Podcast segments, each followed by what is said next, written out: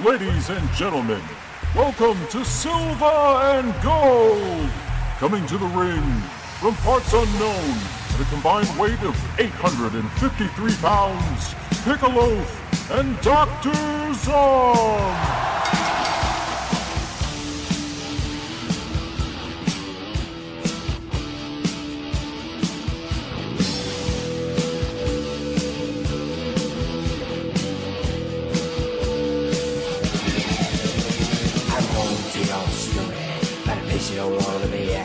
This ain't no home sweet home, it's a home sweet misery.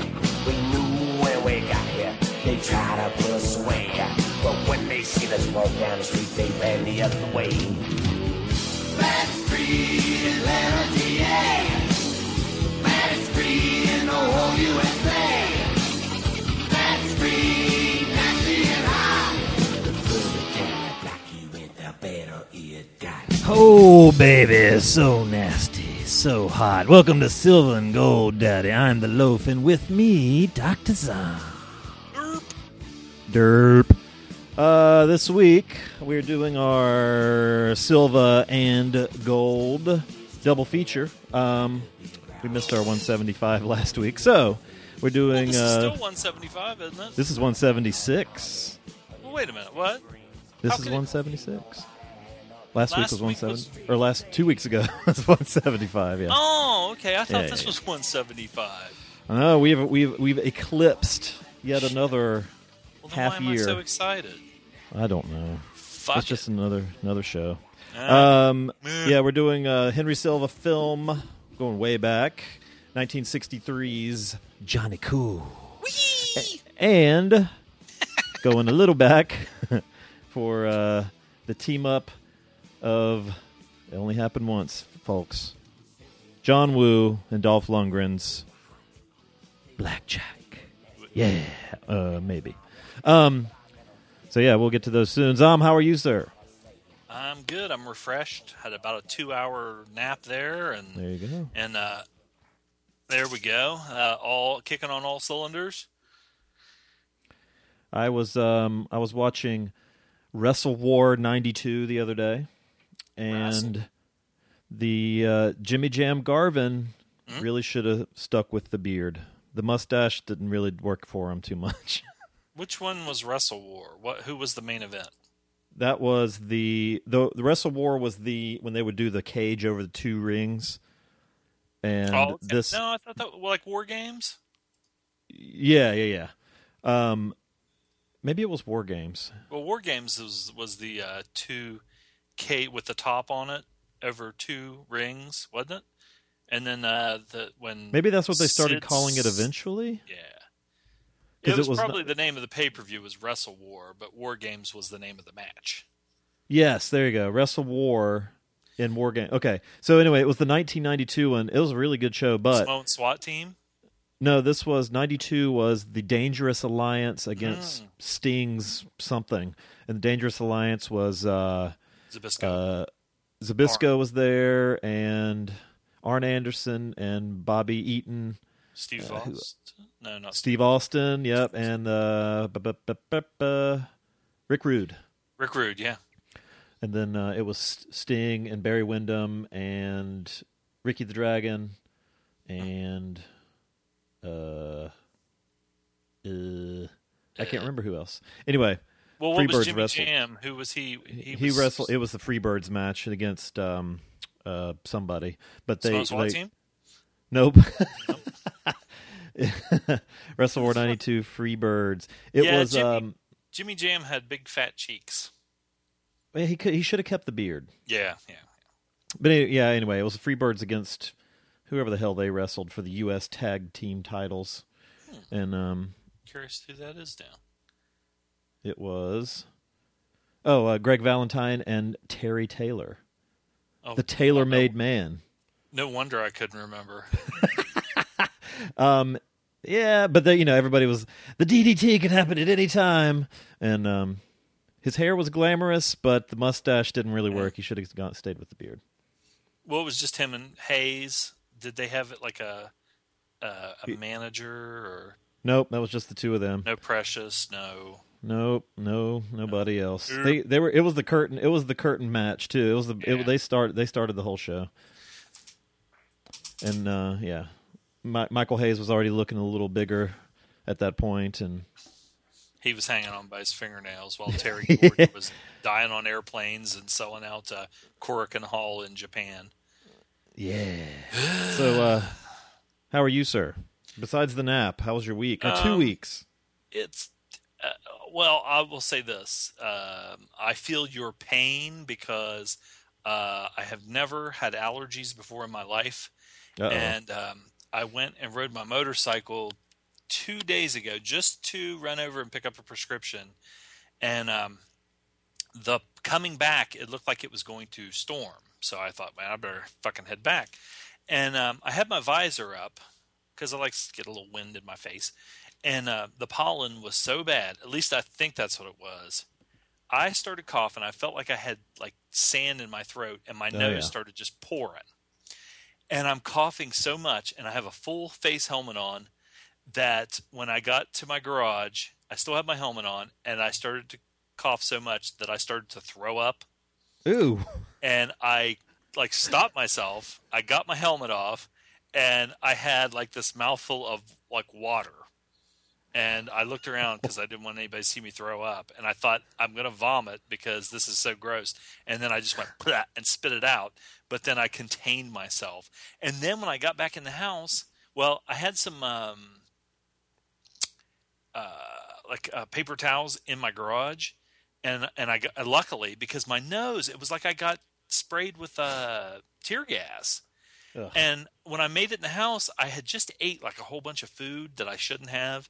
And I thought, well, maybe I should go ahead and throw up because then I can purge all this food out of me and then I won't get fatter. But then by then it was too late. We already know this is not the, that's not the best route. Yeah, I, I could have se- I should have seized the day and just let it all hang out. But I was worried that somebody would see me. And I thought, my God, this would be horrible if like one of my neighbors sees me out here like upchucking. So I didn't. Good job. Yeah. Congratulations. That's the extent of, and I'm waiting for new wheels for my lawnmower. And so that's the extent of the excitement. The highlight of your two weeks. Uh-huh. Um, yeah, so about the same for me. I didn't throw up either.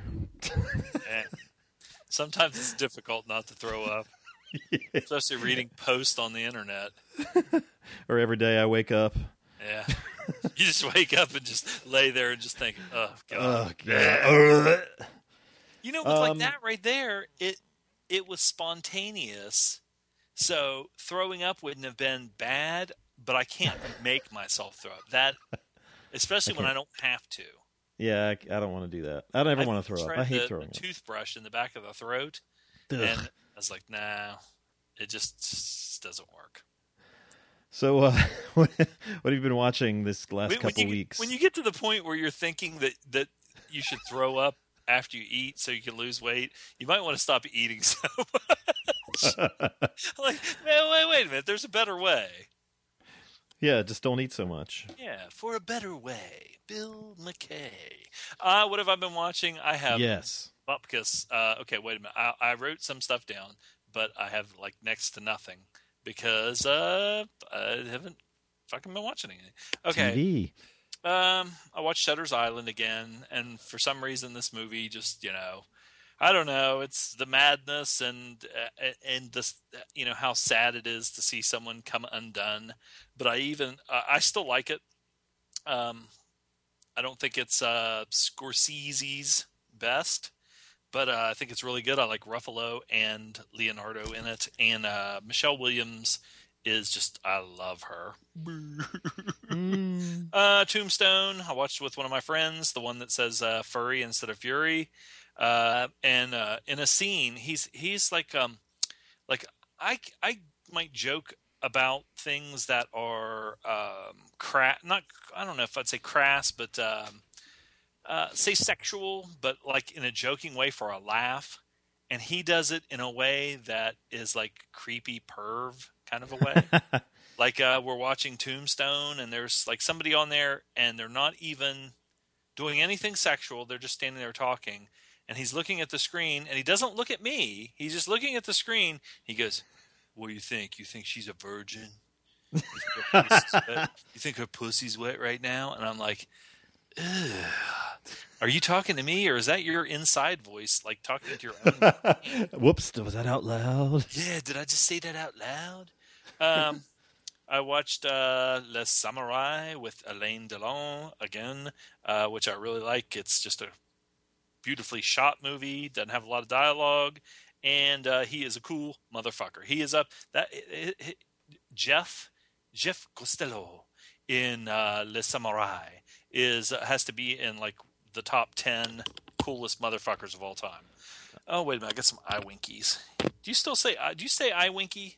I don't even know what an eye winky is. It's the, you know, when you get the crust in the corner of your eyes. Oh, that's an eye booger for me. Yeah. When you're a little kid, we called, my mom called them eye winkies. Oh. So I still say eye winky. Uh, Tito's Murder Squads was a documentary after World War Two. If you watch, um, like Force ten from Navarone, mm-hmm. um, Harrison Ford and uh, Har- well, Harrison Ford and uh, Carl Weathers and the other gang, Robert Shaw. Um, God damn it! Um, they go into Yugoslavia to help the partisans against the Nazis. Well, and and uh, Sterling Hayden actually did that in real life, not in a movie. Uh, he parachuted in there for the O S S and to help marshal Tito's uh, partisans against the Nazis. And um, this movie is about after World War Two. Um, apparently, Marshal Tito, who was the head of Yugoslavia, uh, did not, after World War Two was over, uh, did not forgive or forget. And he sent uh, some assassins uh, into Germany um, after we had made peace. And uh, they had all these unsolved deaths. And uh, what it was was uh, his guys were going over there and still getting a revenge.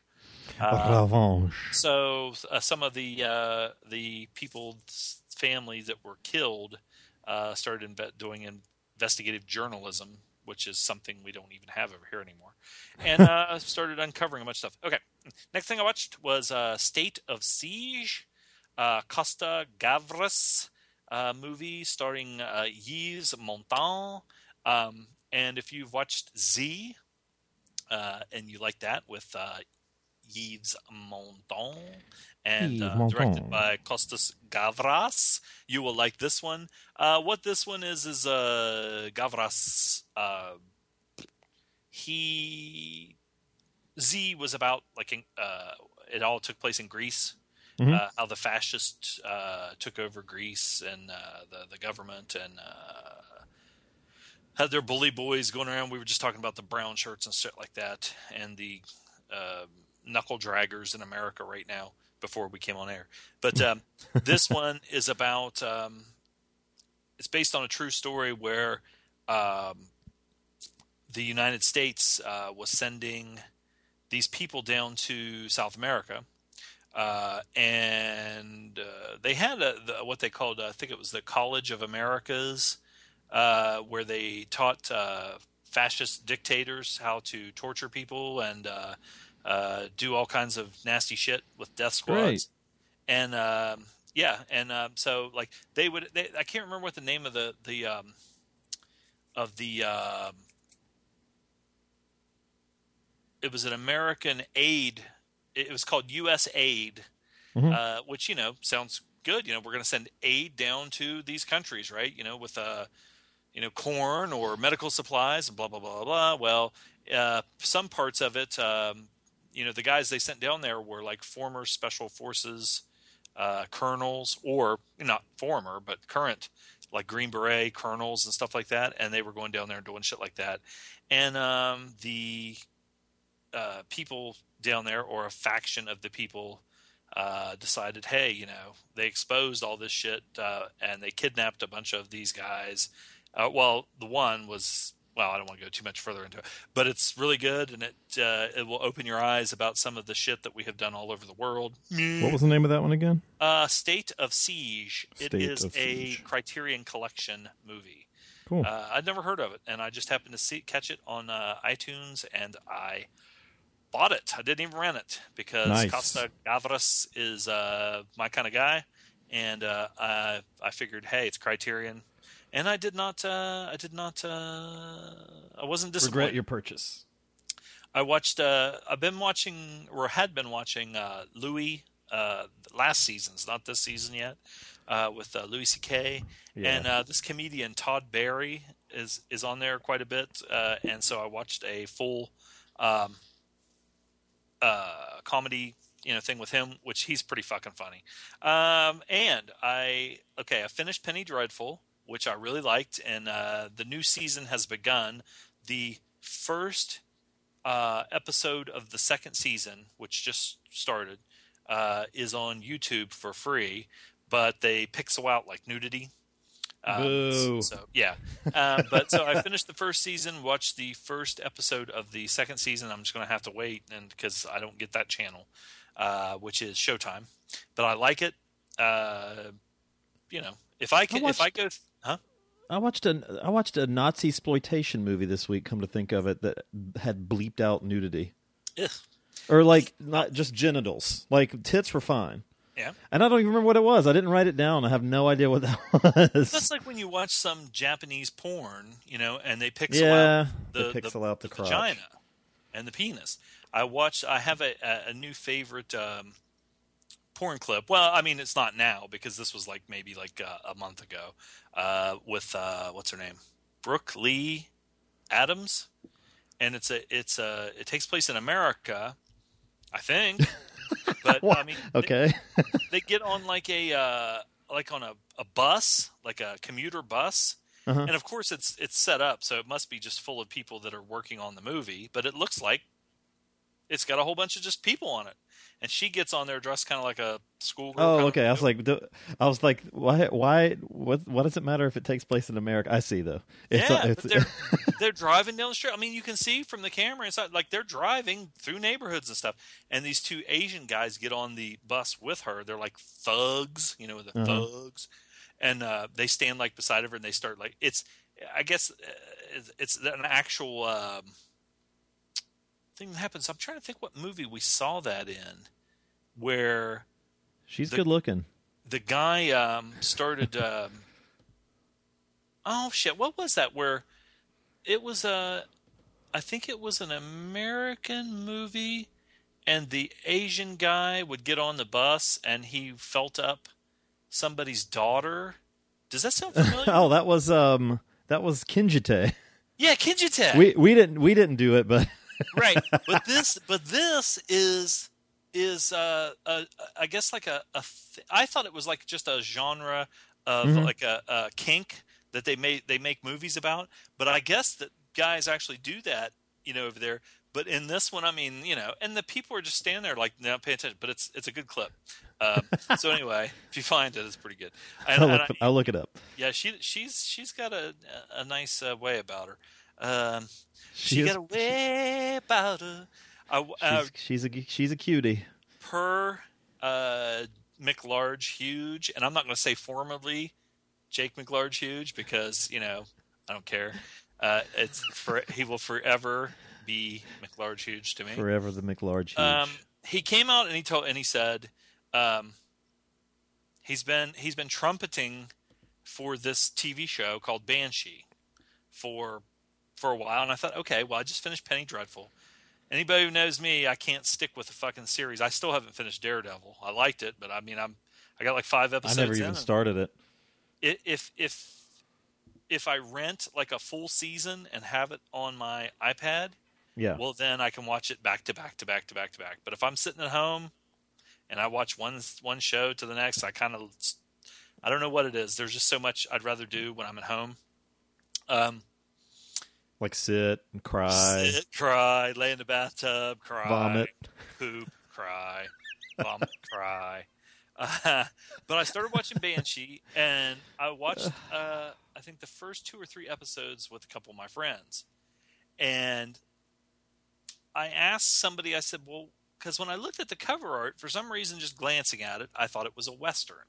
Well, it's mm. not a Western. It takes place in like uh, an Amish area, uh, mm-hmm. modern day." Uh, but I said, well, you know, what's it about? Just give me an idea. And someone on one of the groups said, all you need to know is it's got a lot of action and fucking in it. So I was like, I'm in, right? So start watching it. And um, like the first three episodes, you know, it was like, oh man, this is fucking good. Because I mean, every episode has like an explicit sex scene in it. It's got hot women. Uh, the the the uh, kind of pilot and everything was cool. I was like, okay, well, where's this going? You know, this is an interesting concept. Um, by the time I got to the last episode, okay, now you know, in a, like a, we'll put it in wrestling terms, where okay, you uh, you have the uh, the uh, say the heel attacks the the the uh, baby face at the beginning. Mm-hmm. Right at the beginning of the match, and then the babyface fights him off and runs him out of the ring, and the crowd's going, yeah! Well, then they get in there, and they kind of slow it down, and everything's kind of, you know, and then the the heel keeps cheating, keeping the babyface down. The babyface tries to fire up, but he'll grab his tights or his hair and yank him back down. And then they have the big finale where, you know, everything comes to the, the to the blow, or the, the, the right. payoff at the end. Okay, well, then, like... If if you did that, and they, at the end, both wrestlers are covered in blood and punching each other, but the one guy ends up prevailing. Well, then in wrestling, they started having like uh, E C W matches or Onita in Japan, where it's just nothing but violence from beginning to end, and nothing but gore and just fighting, and you know, it ne- never stops. There's never anything else, and that's the way this is. Like, I mean, none of the violence ever ends up meaning anything because. Um, Every episode, whether it's the hero or the heroine or whatever, they'll get beaten so bad. Um, they'll they'll be covered in blood. Uh, in one episode, uh, the the girl and this bad guy fight for the entire show. Now they they switch over to other stuff, but then they come back and they're still fighting. And he takes a big shard of like uh not a shard, but like a big jagged piece of wood and stabs her in the stomach. Now this thing has to be maybe a f- foot and a half long, a foot or foot and a half long, stabs her in the stomach. And they're laying there and oh, you know, she, or she's down. And then you think, okay, and he's given his, you know, you should not have come back. You fucking bitch. Well, then suddenly she'll fire up with a kick and kick him in the balls. Well, then she'll get him down, and you'll think, and she'll be like, "You motherfucker!" Da da da. And all of a sudden he'll fire up and get her. And then it just went. They did that so many times. And it's like, Jesus, like what we would call in wrestling false finishes, right? Then when the whole thing pans out, okay, and they find her. Oh, rush her to the hospital, right? Rush her to the fucking hospital. She's got, you know, he stabbed her in the fucking stomach, you know. Okay, so if you stab somebody in the stomach, I mean, especially with a big something that long, I mean, there's going to be internal injuries. There's going to be a puncture of either the stomach, the liver, you know, the you know the kidneys, whatever. You know, punches, stabbing in the stomach. She goes to the hospital, and they stitch her up, and by the end of that episode, she's out like running around trying to. do stuff and like barely selling it selling yeah. it a little bit, but not nearly as much. I mean, I had my appendix out and I couldn't even hardly move, walk or whatever. Oh, I know. When I had my hernia operation, it hurt. Like yeah. I would almost shit myself when I'd sneeze. And then like the next episode, which is either which which is in a twenty-four hour period, she's got the, you know, the the gauze thing on her stomach, but she's fighting like Jason Statham. She like so, sta- she just taped up her ribs like they used to. And and there's several times where the hero will be ble- beaten so bloody, you know, his eyes almost shut, and there's blood just covering his face and everything. And the next episode, he might have like a couple little scratches on his head, not stitches, but just like, you know, if you got a little scrape on your head. So, I, I so do you like st- the show? I said I, I finished it, and uh, I, I kind of thought it jumped the shark with that stuff. And everybody, it's on the third season. That was the end of the first season, and I'm not really sure because I mean, it's I don't get Showtime. Mm-hmm. Let's see, no, that one's Cinemax or Cinemax, um, but I don't get that either. And for me, you know, I I don't know if I want to invest. And people keep telling me, "Oh, yeah, stick with it," and I'm like, you know, I like. Uh, Uh, movies with that kind of fighting and stuff like that, right, but I mean, right. the, the the shit has to have consequences. I mean, you can't have some okay, like it, when Hulk Hogan threw Paul White the Giant off the top of the Kobo Arena. And then he showed up later in the show. Yeah, he showed up later in the show. It was stupid because it doesn't make sense, you know? Or if somebody runs a truck over, uh, like say Jason Statham's in a fucking car and somebody runs over it with a a tractor trailer to where it's completely smashed. You know, or he's got two compound fractures of legs and then the next scene he's up just, you know, doing karate and stuff. You know, I, I don't know. So anyway, that was that. And then um, I watched a documentary called Putin's Way, which is a, a Frontline P B S documentary. Mm-hmm. And the reason I watched it, well, I listened to it because I get the um, the audio uh, of of the of the show. That they have it on iTunes, so you can listen to it for free. And um, you know, I just started thinking, you know, okay, well, when the Soviet when the when the Berlin Wall fell and the Soviet Union fell, you know, it just seems like when you think back, I mean, Putin's just always been there. And it's like, okay, I remember Yeltsin, Gorbachev, and then Yeltsin, and then all of a sudden Putin's there, and he's just there, there, there, there. And it told like all the stuff that he has done, uh, and how he's basically uh, just has done so many criminal things. I mean, he's worth like forty billion dollars now. Um, the, the, there's a documentary on Netflix, which I haven't watched yet, but I want to watch now after this, uh, because it's about this guy who was the richest man in Russia. He owned like an oil company and everything, and how Putin, uh, Putin basically put him in, uh, exile or not exile. He put him in a, uh, camp in Siberia for ten years and just took all his money. So, nice. I mean, you know, it's that kind of thing. I mean, he's he's kind of pretty much just a uh, a guy that a, a criminal, uh, whatever, like a, like a James Bond villain almost. So anyway, it was interesting, but that's all I have. I didn't have a ton because I did get caught up in uh, uh, Banshee shows. and Penny, Penny Dreadful. I finished um, I finished Flat the f- first season of Flash this oh. week. That was uh, it's good. Um, If, I mean, free. For comic book fans, it's uh, you could do a lot worse, certainly. But um, but it's Which been channel? pretty cool, and apparently they're going to do some kind of. I can't figure out if it's going to be a T V movie or what, but it's like The Flash and Arrow, um, and uh. Hello. Can you hear me? Yeah, I can hear you. Oh, okay. um. It's going to be Something The Flash and Arrow and um, The Atom and Black Canary, uh-huh. I think. But it's going to be like a superhero team-up type thing, and I'm not sure if they're going to show it on T V or what. But um, and they, who was the... Um, there's a couple... Vandal Savage is going to be the villain, and then like there's the other Rip something. He's the, the he's like the, the time-traveling superhero in D C, one of them. Um So it looks pretty cool. There's like uh, I saw a little trailer for it, so I don't know. But the Flash what show is it, it on? C W. Oh, C W. Okay. Yeah. So hopefully the whole season will show up on Netflix. I've been keeping up on Hulu, but Hulu like they delete the episodes after they're a couple months old. Um. So hopefully it'll show up. The first season will show up on Netflix now that this that it's over. So anyway, as far as movies go, I I uh, I meant to go. I was going to go out and check out the new Mad Max. So I was getting in the mood for it and watched a shitload of um, post-apocalyptic movies, and they all pretty much blew. But um, Warriors of the Apocalypse has a pretty amazing cover. Uh, look it up. You'll like it. But most of it ended up being almost like a cannibal movie. Like there was only a little bit of post-apocalyptic type stuff at the beginning. Uh, eh, eh.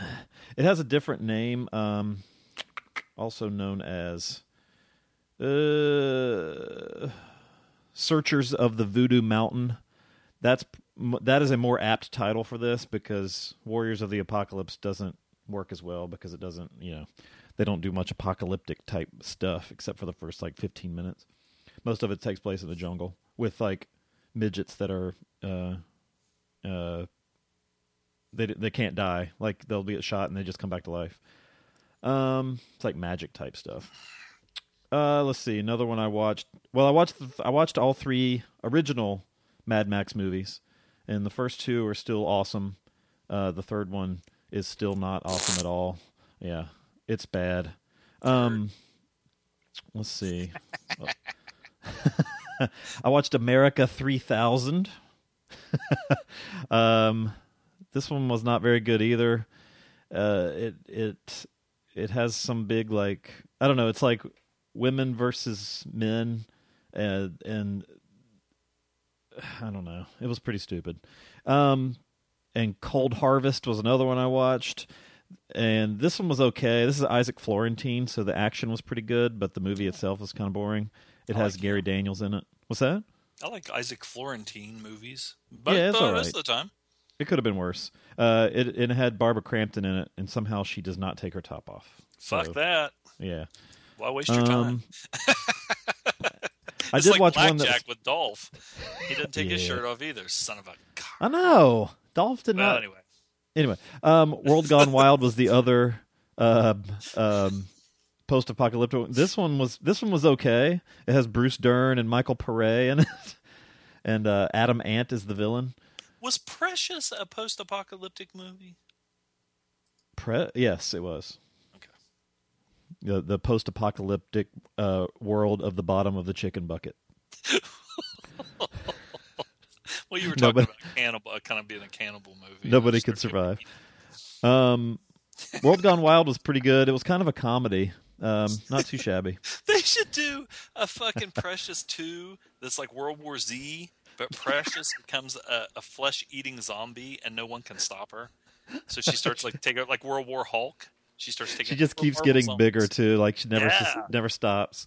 um, like the Blob, the. Uh, Let's see. What else did I watch? Blue Thunder. Um, now, I had never seen this one before. What's that? I said, poor Precious. Her mom made her eat her pussy. Ugh. The um, she was w- hungry. Blue Thunder is uh, Roy Scheider and Warren Oates. It's pretty good. Um, it's a kind of like that helicopter, that vehicle porn that they did a lot in the early eighties uh, with, um, you know, with. Knight Rider and uh, Airwolf and all that. Um, the reason this one, I'd never seen this. The reason I decided to watch it, I was re- I read an interview with Yaphet Kotto uh, a few weeks ago, and mm-hmm. he was saying that he was up for the role in this movie. It might have made which, it a, quite a Blue Thunder. Which role? Roy Scheider's role. Nah. Eh, well, it might have worked. And uh. Daniel Stern was very baby-faced in it, so yeah. it was okay. Malcolm McDowell. Yeah, he was a shithead. Catch you later. Um, let's see. I did watch Skin Trade, the new Dolph movie. It's oh. on. Uh, it's on the iTunes. It's. I'm a Dolph apologist, and it was okay. mm. Like it's, yeah. Had I mean, nice I didn't hate it. I watched it late at night, so I was tired, and I didn't fall asleep. So that's a good. That's a good mark on it. Um, Tony Jaa isn't as crazy as he used to be. Probably a reason for that. He's probably in pain from all the shit that he used to do. Um, it's a it's a funny. It's it's almost as it, it, the two of them together looked almost as funny as uh, Dolph with Jet Li in the first Expendables movie. Um, it's that kind of dynamic. Um, you know the movie. Uh, Ron Perlman's in it and really like sells it. he, he's doing a uh, like a Serbian accent and shit. Oh God, I, I have to see it then. Now. yeah. yeah, I mean it's it's you might want to wait till it's a rental. I'll just say that it's it's all right. Um, another, well, okay. I watched Talk to Her, uh, uh, Al- Almodovar. Uh, I had seen this one before, but it had been years, probably maybe since it first came out on video, and um. It's still one of his best. It's really good. Um, it's about transgender stuff. No, um, no? it's it's there's these there's two men that come across each other in a hospital. They're both there because one is a nurse and the other one is there, be, uh, and both of them are caring for in some way for women that are in comas. Mm. So the the nurse is trying to like tell the guy that's there whose girlfriend is in the coma about how he needs to have a better relationship with the woman, and the two women in it hardly talk at all through the whole movie. I mean, you see you see you see them talk in flashbacks and stuff, but most of their role is sleeping, you know. So, um, but it gets into pretty heavy shit later on, and um, it's there's not a lot of like sleaze in this one. Um, one of the women is a, a matador, and I guess that's the most like flamboyant thing of the movie. But other than that, it's like there's not a lot of. It didn't feel like a, a soap opera as much as it felt like a serious film. I'm a nurse, but I slaughter and torture bulls. No, no, no. The, the the woman is the matador, the one that, and she gets gored and is in a coma as a result. Good. Yeah, the nurse, ha, the nurse is, had been stalking his uh, his patient and became a. He started working there so he could c- take care of her. Hmm. Um, it's good though. Um, let's see. Uh, for the first time, this is off the off the list of shame. Point Break. Uh. Never seen this you one before. Never saw I had Point never Break. seen. I was, you know what I was doing? I was trying to. I was going to save it for the show, so we could talk about yeah. uh, the. How are you even allowed to do this show if you hadn't seen Point Break? the what underlying the themes of the movie, but we'll still have to do that at some point. Um, no, I, I'll be honest with you. I, I, I'm. I. That one is one of the. One of my favorite love stories. And I'm not talking about Lori Petty and Johnny Utah. Uh, yeah, it, it's funny that when was Roadhouse? It had to. Be, it was right before this, so yeah. Swayze was on a little run. uh, um, this is pretty awesome. Uh, Anthony Kiedis, he acts about as well as he sings. Oh my um, god. It's uh, it's it's it's, and Gary Busey was pretty cool in it too. I forgot about him even being in it. Yeah, yeah, it's pretty good. I liked it a lot. Um, let's see. Do-do-do. I talked about that one. World Gone Wild. Crime Busters. I watched this one on YouTube. He acts um, as well as he sings. Yeah. uh, Crime Busters is a uh, is. Uh, Terrence Hill, Bud Spencer movie yeah. uh, where they become cops in Miami uh, just because they, they're kind of like, I don't know if they are scam artists or what, but both of them are just looking for work and they kind of stumble into becoming cops and think they can make money off of it. And then they spend the rest of the movie trying to get out of being cops. Um, it's pretty funny. Bud Spencer I like hit anybody on top of the head. He does. It, no, he, he does a Popeye punch once and most of it are the big, like, like uh, ham fist slaps that he does. Yeah. Um, and uh, Terrence Hill does a lot of like acrobatic type stuff. Uh, there's a funny scene in a bowling alley. Um, this is it's pretty cool. It's on YouTube, but it looks pretty. It's pretty fuzzy, uh, but you know, you don't really need a lot out of it. um, there's a funny scene with them getting these women drunk too, because the women are trying to get them drunk, and uh, they're you know. They they both of them are alcoholics essentially, so they drink them under the table instead. Uh, let's see, The Dirty Dozen I revisited, still really good. Um, I watched another Almodovar movie, What Have I Done to Deserve This?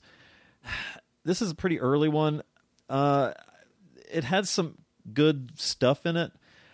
This one really felt kind of like pasted together a few times, like um, the story didn't flow super well. Like one thing I really admire about Almodovar is how he can have multiple stories going on in a movie and they all kind of like end up getting real they deftly juggled together, I guess. Um, this one there were several things going on, but it, like it felt like it would chop back and forth. It didn't flow as well as his movies usually do. And maybe that's just uh maybe he was still getting his footing as a director. Back this is eighty-four. So I don't know. It's just this one didn't really work for me. Um, let's see, what's her face? Uh, Car- Carmen Carmen Maura Maura is the la- is the main lady, and she became like his, I think, Penelope Cruz at first. Mm. Um, like his because she worked with him a lot, I think. Um, and um, she was really good in it, but the movie as a whole was just kind of eh. And there there was some sleazy stuff in this one, like um, the next-door neighbor was a prostitute, and uh, she well, there was a dentist that kept coming on to, like, her thirteen-year-old son, and, uh, you know, stuff like that. So this was this one felt more like his theme of movie, but uh, I watched Private School and Wildlife. two teen sex comedies, and both were fun and lots of boobs and and bad jokes, and I liked it. Um, let's see. Do I have anything else worth talking about? I watched a few documentaries yesterday. I was in the mood to watch some uh, baseball stuff, so I watched um, No No, the documentary about Doc Ellis. That was uh, from my childhood days. That guy was something else, man. I didn't know much oh, yeah. about him. So, yeah. Did you watch this documentary? I fucking lived that documentary. Growing up as a Pirates fan, yeah. I mean, we knew. All, I knew all about. Yeah, I've seen it. I yeah, couldn't wait. I, I, I f- helped fund that fucking documentary, by mm-hmm. the way. It was good. Um, yeah. yeah, he, uh, I thought the, you know, I thought it, and I remember somebody saying it, talking about it once I started watching it. I thought the movie was going to be like focused more on the, the L S D game. Mm. Um, but the, really the L S D no hitter game was just kind of like the, the, the, the wave, like kind of yeah. like the, the, the highlight of it, but of of just talking about his drug issues and and all that stuff. And um, I saw him pitch. That's cool. He uh, he his he I liked I, I really liked the when he reads the letter from Jackie Robinson. Yeah, um, I, I like was... uh, about uh, when they were playing the Reds, and he uh, said that he was going to do. He told his teammates he was going to do the do. If you watch it, you'll know what you know. Yeah, yeah. Watch it. It's, even if you don't like, do you think if you don't like baseball, that, you know, if you're not a fan of baseball, would this still be a good one to watch? I think so, because he's uh, he was a it's pretty fucking he was such fun. An interesting guy, and it, and he came through um, the, to be as outspoken in a very white and conservative sport well, was yeah, especially at that time, yeah. Yeah, so it's they it, just it's started cool. Like I think the Pirates were the first. Well, I, I don't think they were. They were the first team to field an entire African American or an entire uh, team of people non-white. Of color. Yeah, yeah. Um, but yeah, it's uh, yeah. This is that's one to definitely check out if even if you're not. Uh, now, one I did check out that might be for baseball fans only was Knuckleball. Mm-hmm. Uh, this is on Netflix. Um, this is just a documentary about the keeping the knuckleball alive, and it's pretty incredible to think that this is a, a this unusual pitch, and that the guys, the people that have made it their primary pitch, that, like they they they figure that only like maybe sixty or seventy major league pitchers ever, like in the history of this hundred and fifty year old game or whatever, have made it their like their their main pitch. So most of it is. Um, talking to Tim Wakefield, who has now retired, and uh, R A. Dickey, who plays... Started out with the Pirates? He started out with the Pirates as a as a first baseman. When we, when when um we went to see the Pirates play, and I can't remember who they were playing, and I was sitting by my friend Chuck, and he, Wakefield was pitching. Of course, mm-hmm. he had just started with them, so it didn't, and I said, who the fuck is that guy? I said, he pitches weird. Well, I didn't know that he was throwing the knuckleball because yeah. he barely had a wind up or anything. And then, you know, and then he went to your guys. Yeah, he he was there for shit, like nineteen years. Well, if you, when you throw the knuckleball, you, something like that, those yeah. guys can pitch forever because they don't really throw hard. Yeah, um, but they they talked to uh, Phil Necro and um, that's my grandpa's first cousin, Phil and Joe Charlie. Necro. Oh yeah, yeah, and Charlie Huff. Uh, they talked to the, they they uh, so it was pretty cool. Like you know, it it, it focused a lot on their kind of uh, on Dickey's and uh, Wakefield's kind of path through the majors, but then like the history of the pitch itself and how kind of it's so much up to chance. And it was it was a neat it was a neat my, little. I always thought it was like when my dad and I would play catch in like the backyard. He could throw the knuckleball, and it would just look like this. It doesn't spin, so it just looked like it was just floating in so soft. And then when it hit your glove, it'd be like, God damn! Because sometimes, it, and and there were times where you would be like, oh, here comes this big fluffy ball, and it would just go like right below, right beneath your glove, and hit the house, and then he'd be mad and everything. So, oh, you know. Um, let's see. I watched thirty for. I watched a thirty for thirty straight out of L A. Uh, this is the Ice Cube directed one about the L A Raiders, and the kind of like ties to the rise of. Uh, West Coast hip hop and stuff, and it was pretty good. Um, I, I I pay such little attention to football. I didn't I, I did not realize until watching this that they still don't have a football team. um, in Los, Los Angeles. Angeles so. Yeah. Um, and then I watched another thirty for thirty, You Don't Know Bo. Yeah, that was a good one. Yeah, that was pretty good. Um, Bo He's Jackson and pretty good athlete. Yeah, and I re- I remember I remember the highlight of him running on the wall, and this guy Austin that I was friends with. I think it was I must have been in eighth grade. And when that highlight was on E S P N, like all the kid, and like I remember this guy Austin just like cracking up about it. It's like, oh my god, it was amazing when he he caught the ball in the outfield and then like ran four steps up the wall. Yeah, um, yeah, so kind of a I like how bittersweet they, it, what ended up with ha- happening with him, like yeah. with him him talking at the end and stuff. Like he said, he doesn't really watch football at all, and uh, yeah, I, I I just like how he his his. Um, legend became almost like Paul Bunyan or something where yeah, he yeah. these stories and you didn't know if they were tall tales, like he jumped over to fucking river or something and killed a well, pig I've seen with a fucking rock. the guy the guy saying that he's jumped over a Volkswagen. There was um there was a video there's a guy that played for the Red Sox a few years ago. There was YouTube of him actually doing that. Yeah, I've seen like, people you know do it's, that. It's, it's so crazy looking for somebody to just hop over a car. I couldn't like jump over like if there was a plate in the floor. Like or when I try to I jump trip. Over, I usually yeah. stub my toe. Or, yeah, I'm not, I'm uh, that's about it. I watched. I, wa- oh, I watched S S Camp Women's Hell. That was the other one. Um, this one was really nasty. Yeah, this one was really bad. Um, I mean, you know, bad in a in a sl- very sleazy and kind of almost entertaining kind of way. Um, but th- and I watched another Nazi-sploitation one that I said that they bleeped out the the. crotches in, but I can't remember what that one was, so it must have not stuck with what me was at all. What was the one you watched that was like a teen movie with Chris Penn? Didn't you watch something?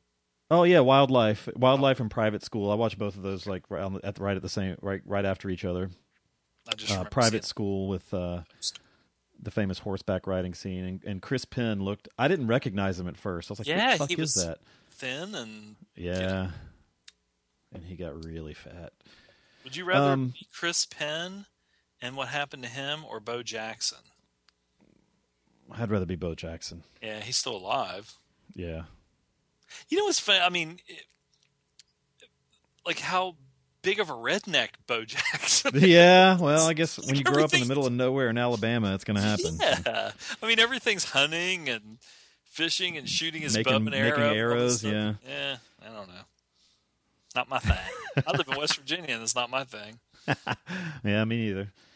Cool. Uh, that's it for me. I, t- I watched quite a bit. So, if I shot like archery, we did that in gym class. They set up these uh, big targets that were like full of hay, mm-hmm. and you know we would just shoot like the targets. That was kind of cool because I always thought of it like uh, in a comic book kind of thing, like Hawkeye or yeah. uh, or like a, a, a samurai thing where they would teach him to shoot the bow and arrow. You know, but those really long bows that they would use. Yeah. Cool. Uh, which movie do you want to cover first? Why don't we cover Johnny Cool? All right. Johnny Cool it is. Uh, we're going to take a break. We'll be right back. The following message is a paid advertisement for the Cult of Muscle podcast. The Cult of Muscle. You're either in it or you're dead. It's the dawning of a new age. The halls of Valhalla have been shuttered. The heroes of yore have either retreated to the shadows or taken to capering for the amusement of the small folk. Their past glory is a distant memory. The barbells have been torn from their once puma-strong grips. The beards shorn from their square jaws, only to be transplanted onto flannel-clad, puny weaklings with fingers barely powerful enough to strum a ukulele. The time has come, my brothers, to restore order from the chaos. No longer will our heroes be forgotten. No longer will their great deeds be viewed through a foggy lens of irony. Hear now our rallying cry as we scream it from the mountaintops, as we bellow it from iTunes and Libsyn and Facebook. It's time to join the cult, my brothers. So don your cloaks and enter the Cult of Muscle.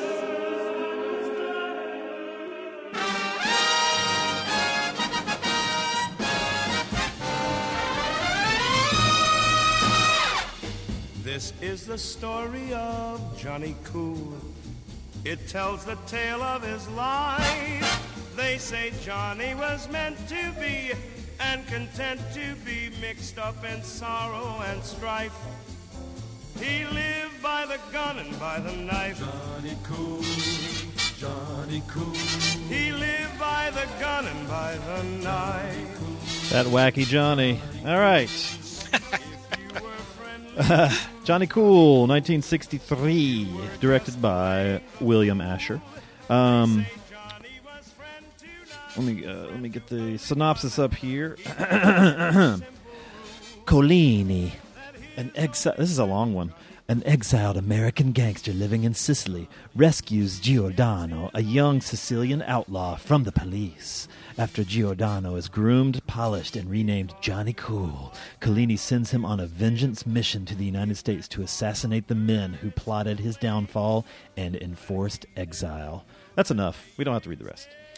Um, this is stars Mister Henry Silva. Stars Henry Silva. Don't get those very often. Um, it also has uh, old Samantha from Bewitched, Elizabeth Montgomery, and um, that's really all the stars, I guess. Um, you get a lot of uh, faces appearing in there that went on to do some, some T V and other such shit, uh, like Telly Savalas and uh, that uh, that guy from Gilligan's Island shows up in there, and Jim Backus, and uh, Sammy Davis Junior I like his character's name, Educated. Um, and that was Sammy Davis Junior singing the Johnny Cool theme song there. Zom. Ah. What did you think of Johnny Cool? Well, I thought that it's possible that they picked the wrong guy to play the lead role. What? You didn't I think he looked Sicilian? Henry Silva can only read one sentence from a cue card at a time. Um, watching this, okay, now, the first of all... Um, Let me tell you something, people. The, the yeah, like Thunderbolt Patterson, the, you know, if I only had time to say what I want to say.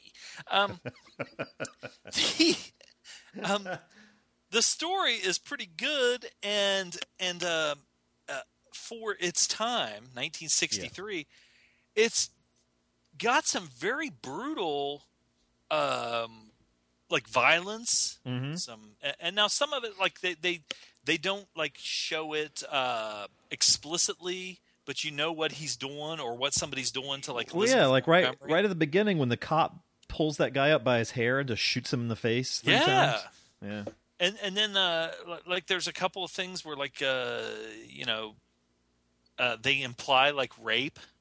Uh, now I read like when I was reading about like the the uh, online the one know, paragraph there is about it online. Yeah, it just said something like you know that the guys beat up Elizabeth Montgomery, but from what when I was just watching the movie, I thought you know they probably beat her up, but they raped her too. And uh, and then even some of the stuff where like she's laying in bed after she gets like hammered, drunk, and the only thing that's like covered like they kind of have the sheet covering her ass, but she looks like she's just been rode hard and put up wet. You know, it's pretty kind of hot. Uh, anyway, the um, there are times in this movie. Okay, well, first of all, they they they, they call um, uh, Henry Silva's character starts out in Sicily as Salvador Giordano. Well, there was the the real the real guy who I think they kind of based that on, which was uh, Salvador. Uh, Giuliano. Mm-hmm. And um, um, there's been like the movie with uh, Christopher Lambert, the Sicilian, is based on him. Uh, there's a movie called Salvatore Giuliano, which is really good. Uh, and uh, there was a book that uh, Mario Puzo in uh, this he, he the Christopher Lambert movie, The Sicilian, was based on the Mario Puzo novel of the same name, which tied into The Godfather. I mean, like Michael Corleone, uh, uh, Al Pacino's character actually goes to Sicily when he's when he's hiding out in Sicily. I think he meets him, and then he's going to bring Salvador Giuliano over from Sicily to America, stuff like that. So I think you know, and, and just the way when they show him in Sicily at the beginning, and the character, with that how he's very, dressed, very convincing beard, right? Kind of like the uh, like they said, like uh, the Robin Hood of bandits mm-hmm. over there and everything. That was almost exactly like Salvador. Very, very convincing beard and very convincing Sicilian accent. Oh, oh yeah, definitely. Well, um, there are times in this movie uh, where it makes you wonder. Now, I know Silva was, he'd been around for a while, and he was very good friends with Frank Sinatra, which just about everybody in this movie was. Yeah. So it's like Sinatra, all of Sinatra's buddies. And, you know, I, I kind of wonder, like, why Sinatra didn't fucking, you know, play this part or whatever. I don't know.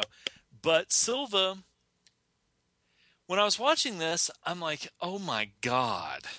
You know, he's, he's you when you watch the older Silva with the dead eyes and just like the, like the wax mask mm-hmm. face. Um, but in this, he's there are times when he has that, but when he was younger, he's he's surprisingly more animated, but he's not very good. And uh, he like he was trying to seduce uh, Elizabeth Montgomery in this bar. And it looks like when he's trying to, when he's not being mean and he's like talking to her, his eyes get like really big. But I still, I swear to God, I think someone was holding a cue card up behind her and he's reading the lines right off the cue card. And they're like, Henry, okay, now you want to seem like you're happy here and and uh, you want to show her a different side of yourself. So he gets these great big eyes, and he and he smiles like a like a like a complete moron. And he, but everything is just one sentence at a time. It's like, "How are you? Perhaps you'd like to come up to my room. How are you doing today?"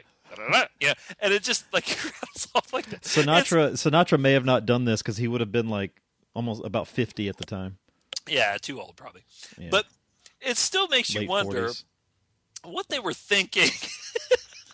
Because, I mean, the movie, if I showed this to somebody, they would probably be like, what the fuck? But but watching it, you it's very entertaining yeah. watching him, even like when he was in the Seagal movie and stuff like that. He's such an oddity. It's like he should be in a fucking carnival.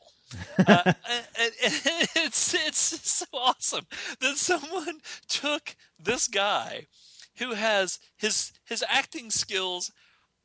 I mean, I don't know how to put it. It's it's amazing how bad he is, but they and made such a long career. Yeah, and, and they just roll with it. Now, Elizabeth Montgomery, who I, you know, of course, everybody knew from Bewitched. Uh, she married um, William Asher. Yeah, I think they said, said like a month after this was made, or whatever. I was going to say it had to have been very like either they were just married or soon yeah. after this. Now she isn't, uh, you know, I haven't watched Bewitched in years, but I mean it's a T V show, it's lighthearted comedy and everything. Um, her acting ability at this point in her career, uh, also, it, it wasn't on Silva level, but it wasn't that great. Right. Um, You have um, Richard Anderson, who played uh, Oscar Goldman. He's in, in the Six Million Dollar Man, and he was on Big Valley a, a, a lot of times with Lee Majors, who was also in Six Million Dollar Man, or on um, Big Valley was also in Six Million Dollar Man. So it kind of makes you wonder if they were friends or whatever. I don't know, or whatever. Um, yeah, it was like this whole incestuous uh, yeah. uh, relationship going on in the in, then you have in Mister everywhere. Magoo. Mister Magoo or Thurston Howell the third. Now, Richard Anderson was just in it at the beginning. He was a reporter uh, in Sicily. Um, you had uh, – I forgot. Okay. Now, we couldn't be – we couldn't um, do this show uh, and mention the next person without having um, someone very near and dear to his heart be on the show. And um, – that person, do you know who I'm talking about? No. Well, my father, uh, Joey Bishop. This is Larry. Oh, I didn't know that was. La- I didn't know that was Larry, Larry Bishop's dad. Larry Bishop's father, Joey Bishop, was in this. So you, you know, it, it was a quite a bit. I was friends with Frank Sinatra. Larry I have to I have to watch Hell Ride like about five or six times back to back before I can really get into the Larry Bishop thing. But um, it's been Joey a while, Bishop's yeah. in this, who was a part of the Rat Pack. Uh, now you had um, Sammy Davis Junior with the eye patch. Well, two guys in when I was growing up in um, movie history that were known for having a, a, an actual glass eye were Sammy Davis Junior and Peter Falk. Well, so when I saw him with the patch over his eye, he wears a patch over his eye yep. in this movie. I thought, oh, you know, oh, I wonder if this was like, you know, around the time that he actually had his problem. I can't remember why he lost his eye. If it was like a yeah, I don't know either. Cancer. I'll look that up while you're. What? Uh, Brad Dexter is in this, who was in uh, Magnificent Seven. Um, And uh, Telly Savalas, who still has a little bit of hair. Mort Saul, who probably knew Sinatra because he was a comedian uh, back in the day in Las Vegas. But so anyway, Johnny Cool, um, he's in Sicily, and he's kind of one of these guys that uh, is going around uh, fighting the government, fighting the fascists and stuff like that. And they, they hide up in the mountains, and the people love him, and he's he becomes kind of a legend. Well, um, he gets uh, captured, but then something works out to where this uh, mafia don who's hiding out in Sicily uh, says, hey, you know, I don't have a son, and uh, I admire what you do, blah, blah, blah, blah, blah, and I would like to make you like my protege, and I want to teach you everything I know. It was almost like, um, speaking of uh, Godfather two, it was almost like Hyman Roth tr- telling Michael Corleone, you know, you're like a son to me. I want to teach you everything I know. When I die, I'm going to leave everything to you. Well, now right. This guy is a scumbag. I mean, he's a criminal, and he's a, you know, uh, so it, it kind of makes you wonder, but So, Here you go. He he lost his left eye in a car crash when he was on his way to record the theme song for the Tony Curtis film Six Bridges to Cross. Huh. And Humphrey Bogart convinced him to not wear the eye patch. Yeah. I thought the eye patch looked pretty cool myself. Yeah. But uh, he kind of, I don't know. I, I just I always liked the eye patch. Um, so. And there's one in the next movie, too. Which What's the next one? Is that the one with uh, Frank? Uh, Blackjack. Dean? Oh, okay, no, oh, okay. The other Black, movie. Black's movie we're doing, yeah. Well, when he gets to America, he's going to take out his special. He's going to he, he's going to take out revenge for this other dude on these mafia guys. But he's no, you know, just small fry punk or whatever. I mean, he's been fighting like wars, combat, fascists and, stuff. and shit. Yeah, yeah shit. and so. Uh, they don't know what they're what they're out for or what they're in for or whatever. So he kind of has like a little scheme where he does all this stuff. It's like a hit and run kind of a guerrilla warfare kind of a thing. But he leads every all of them to believe that he is uh, he has his own syndicate. So they think, you know, that he's got like all these men, you know, in the shadows, and they're going to take over and everything. Now, there's a couple of scenes. He, he unleashes the fucking judo chop. In the bar, a lot. yeah, he fucking he does that. He, you know, just the, the chop to the neck. Chop. And then there's a couple of times where um, there was one scene, and it kind of reminded me like a, a like a Banshee or something like that, or a, a prison thing where they where uh, somebody takes a, a shiv, and uh, they they walk up to somebody and they act like, you know, hey, how are you? And then they hey, just man, how's it? You know. Um, they never just like in the movies you'd always see in the old days where they would just take a knife and stab him like one time in the stomach, which was kind of like this, you know. They, they didn't really show it, but he takes out like two guys. He he takes like a steak knife and and fucking slides yeah. it up under his sleeve. There's there's several different things like that. Um, he does have the cool. Wait, did he do the? You know what? Another another commonality. There's gambling between the two movies. And both guys do the whole the thing where they slide a gun out of their sleeve into their yeah, hand. Yeah, that was that was pretty cool. Now, yeah. One thing I wanted to ask you: when he, um, when he is shooting craps with Educated, yeah, Sammy Davis Junior Okay, um, he doesn't know Sammy Davis Junior, but that Silva's rolling the dice, and then they come over and say, "Wait a minute." and they take the dice. They take it over to Sammy Davis Junior and he looks at him and he goes, "Oh, they're my dice," or something. Then Silva makes Sammy Davis Junior continue to roll, and he says, "You know, roll a uh, eleven, two fives, two fives, or uh, yeah, ten, two fives every time." Now, did that mean that the dice were loaded? I have no idea. See, I was, it was a pretty, it was a pretty it, cool scene, but he was, you know, at the at the point of a gun, having to roll the same dice uh, rolls over and over again and never lose. And then he just gives all the money to Sammy Davis Junior and leaves. Yeah. So there was a couple times with like stuff like that where it was like, okay, you know, uh, the, you they they kind of just like threw some of these guys in here because they were. I I mean, I don't know this for a fact because like I was telling Loaf, when you research this movie and the next movie, there's like nothing. Which I'm surprised that there wouldn't be more about this one, like them saying, you know, you know, uh, this was a pet project of. I now I don't know. I'm saying this a million times, but I don't even know if this is true. But my guess is that this was a project of Sinatra. It has to be. Everybody in the fucking movie is one of his friends.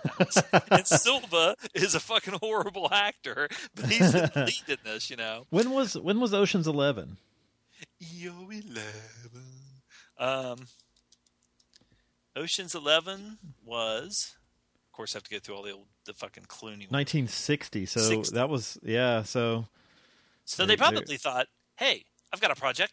Why don't I give it to Henry? Henry, you're sitting over there. Do you want to be in a movie? Sure, boss. You know, but he's so fucking funny to watch. I could watch this movie again. I almost watched it again this morning. Just not to brush up on anything, but just to watch him and laugh my fucking ass off at his delivery. Why don't we go kill somebody, you know? Um, His, the, the expression on his face when he's trying to, when he's like picking up Elizabeth Montgomery and he gets this big smile with these dimples and this big smile and his eyes get really big. It's like you would think he's like, "Hey, let's go ride the Ferris wheel." You know? Like, what the fuck is wrong with you? Yeah. Now Silva, um, I don't know much about him. Is he Hispanic? I think he's Cuban. Yeah. Okay, because I was going to say he kind of went in his younger days. Now in um, in uh, Manchurian Candidate, he was Korean, which Korean. is hilarious.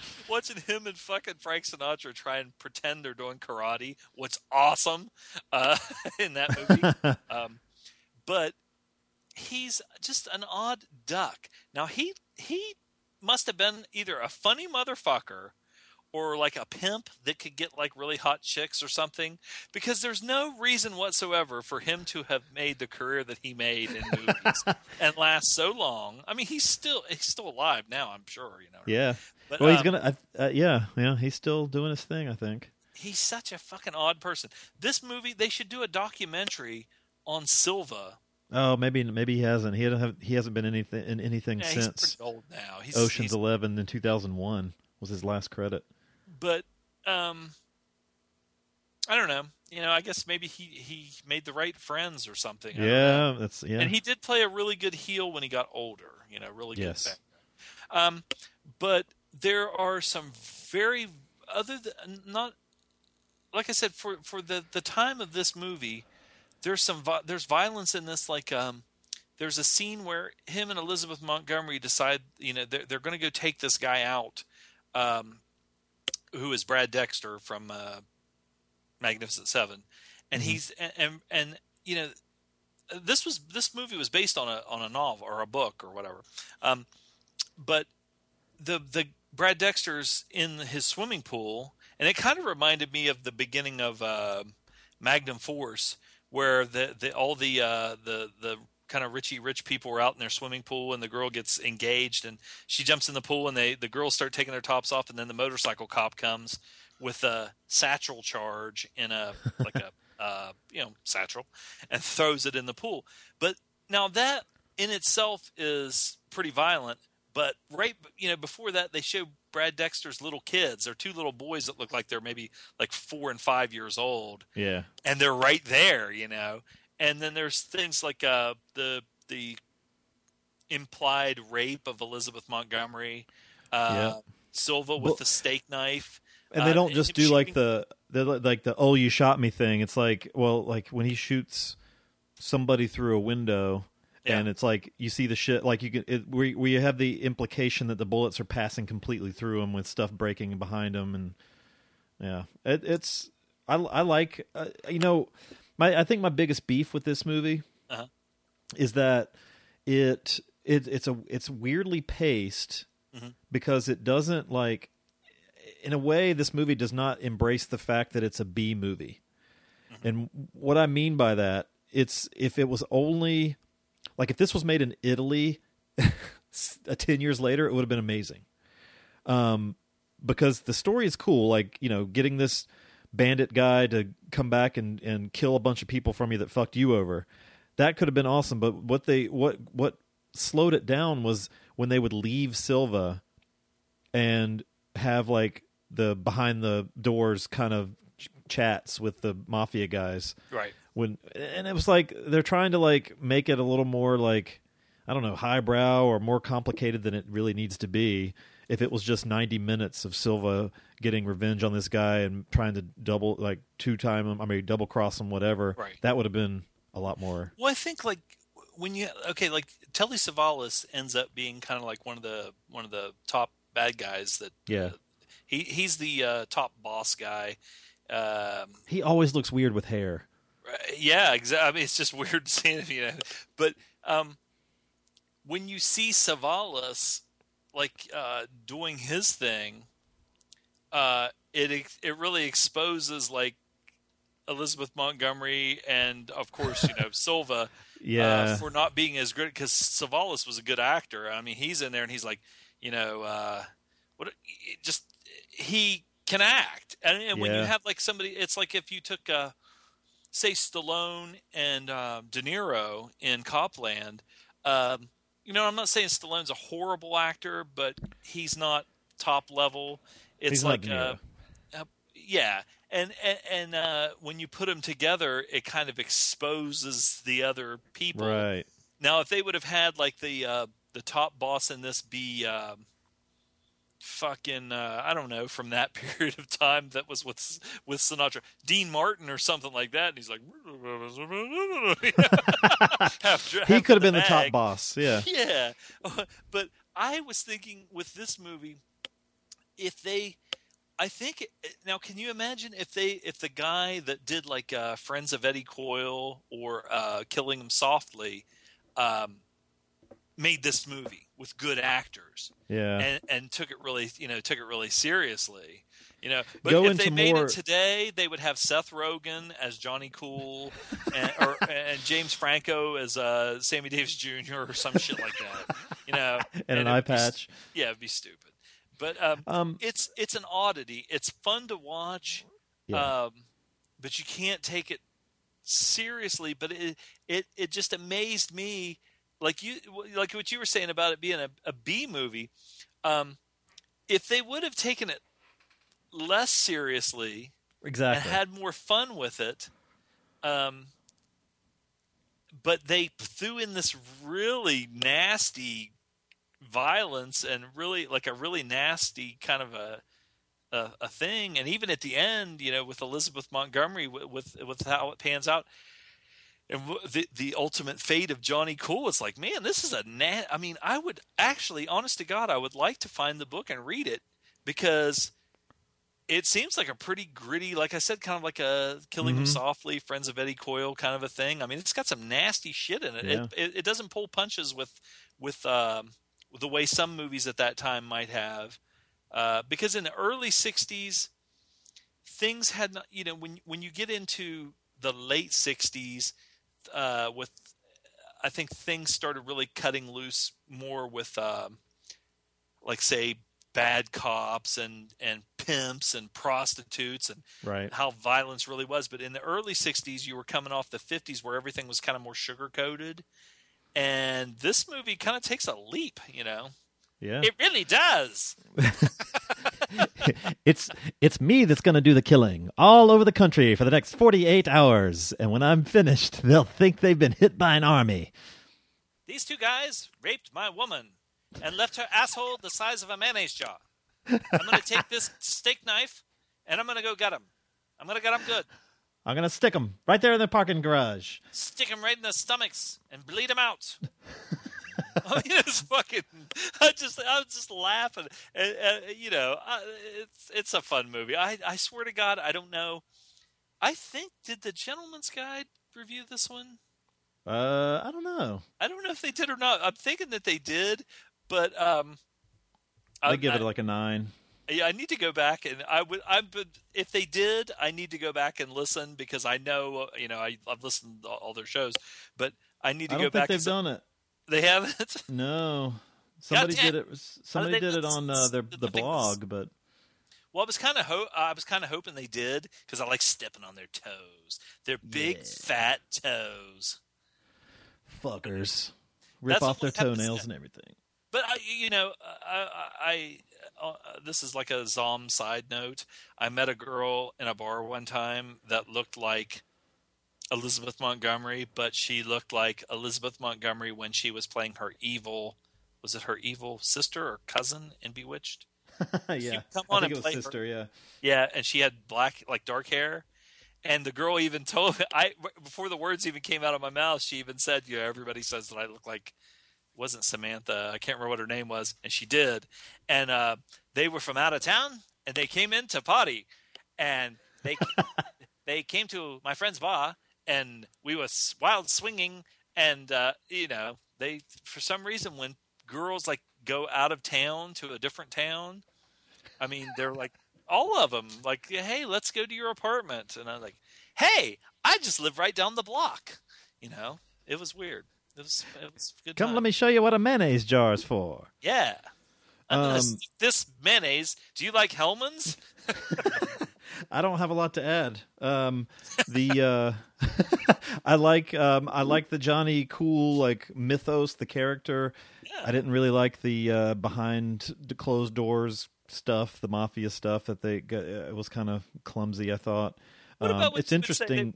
They, they would talk about him, and they would say uh, every time. Well, even Elizabeth Montgomery said something like, "They should call you Johnny Cool," and then they would say, "Salvatore Giordano, a k a. Johnny Cool, or also known as Johnny Cool." They really well, I think the other – wasn't the other Johnny Collini the one that kind of trained him in however long it was? Wasn't his name Johnny Cool? Was his name Johnny Cool? I think he was. I think he went by Johnny Cool also. Yeah, he was using his name. Yeah. Do you know, but I don't know. I mean you don't know I, the Silva parts were good. I, like I said, this would have been better as an Italian film ten years later. What you gonna do? The guy that played uh, Johnny Collini, God, he was in some good movies. He was in Marathon Man. He was in Diamonds Are Forever. He was in uh, Man with a Golden Gun, a couple James Bond movies, From Dusk Till Dawn. Huh. Jesus what, Christ, what this guy. Was, hell, I don't know. I don't know. Um, it was interesting that a T V director directed this, William Asher. Like I don't, I was looking through his list. I didn't recognize any movies, but he did a shitload of T V and. He directed almost all of Bewitched, so... Of course. Yep. He made her butthole the size of a mayonnaise jar. That's the theme of the day. Uh, yeah. We can rate this. Uh, this is an odd one to rate. Um, my God, because it's so bad that it's good. Uh, let's give this movie a... God, I want to say an eight. Wow, it's horrible. I was kind of bo- I was kind of bored by some of it, so I give it a six point five. I think it was I solid. But... my fucking ass off. Yeah, I liked I liked Silva, but I didn't like the other stuff. Yeah, I just laughed at him. There you go. I say I give it a six point five. And like you said, you know, most of the time when you get Silva, you don't. I mean, he's just in a movie, but this is like fucking tour de force. He is the it's man. It's all Silva. Yep. Yeah. What were they thinking? what were Love they? Love never thinking? mattered to Johnny Cool. Oh my God! Each babe was all the same. All right, let's take a break and come back and uh, talk about Blackjack. we'll, we'll be right back. G G T M C live for you, fresh yeah. Big Willie and the Samurai are at your service, breaking films down and turning them around, giving recommendations that are always on point. Visit G G T M C dot com for more information. The Gentleman's Guide to Midnight Cinema, bringing class to the trash since nineteen seventy-seven. Never heard of it.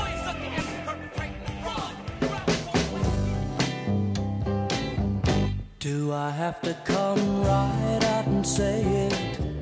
Tell you that you look so fine. Do I have to come right out and ask you to be mine? If it was a game I could play it, trying to make it, but I'm losing time. I gotta bring you in, you're overworking my mind. Nothing, nothing says a Dolph Lundgren bullet opera quite like Buffalo Springfield. I wonder what that was. All right. Um, Blackjack, nineteen ninety-eight. Zom. Oh, you got a lucky. You got a good short one here. Would you care to synopsize? Dolph Lundgren. Jack Devlin. What a kind of, what a shitty synopsis. A U S Marshal who protects high-profile clients, it comes to a matter of security. Yeah.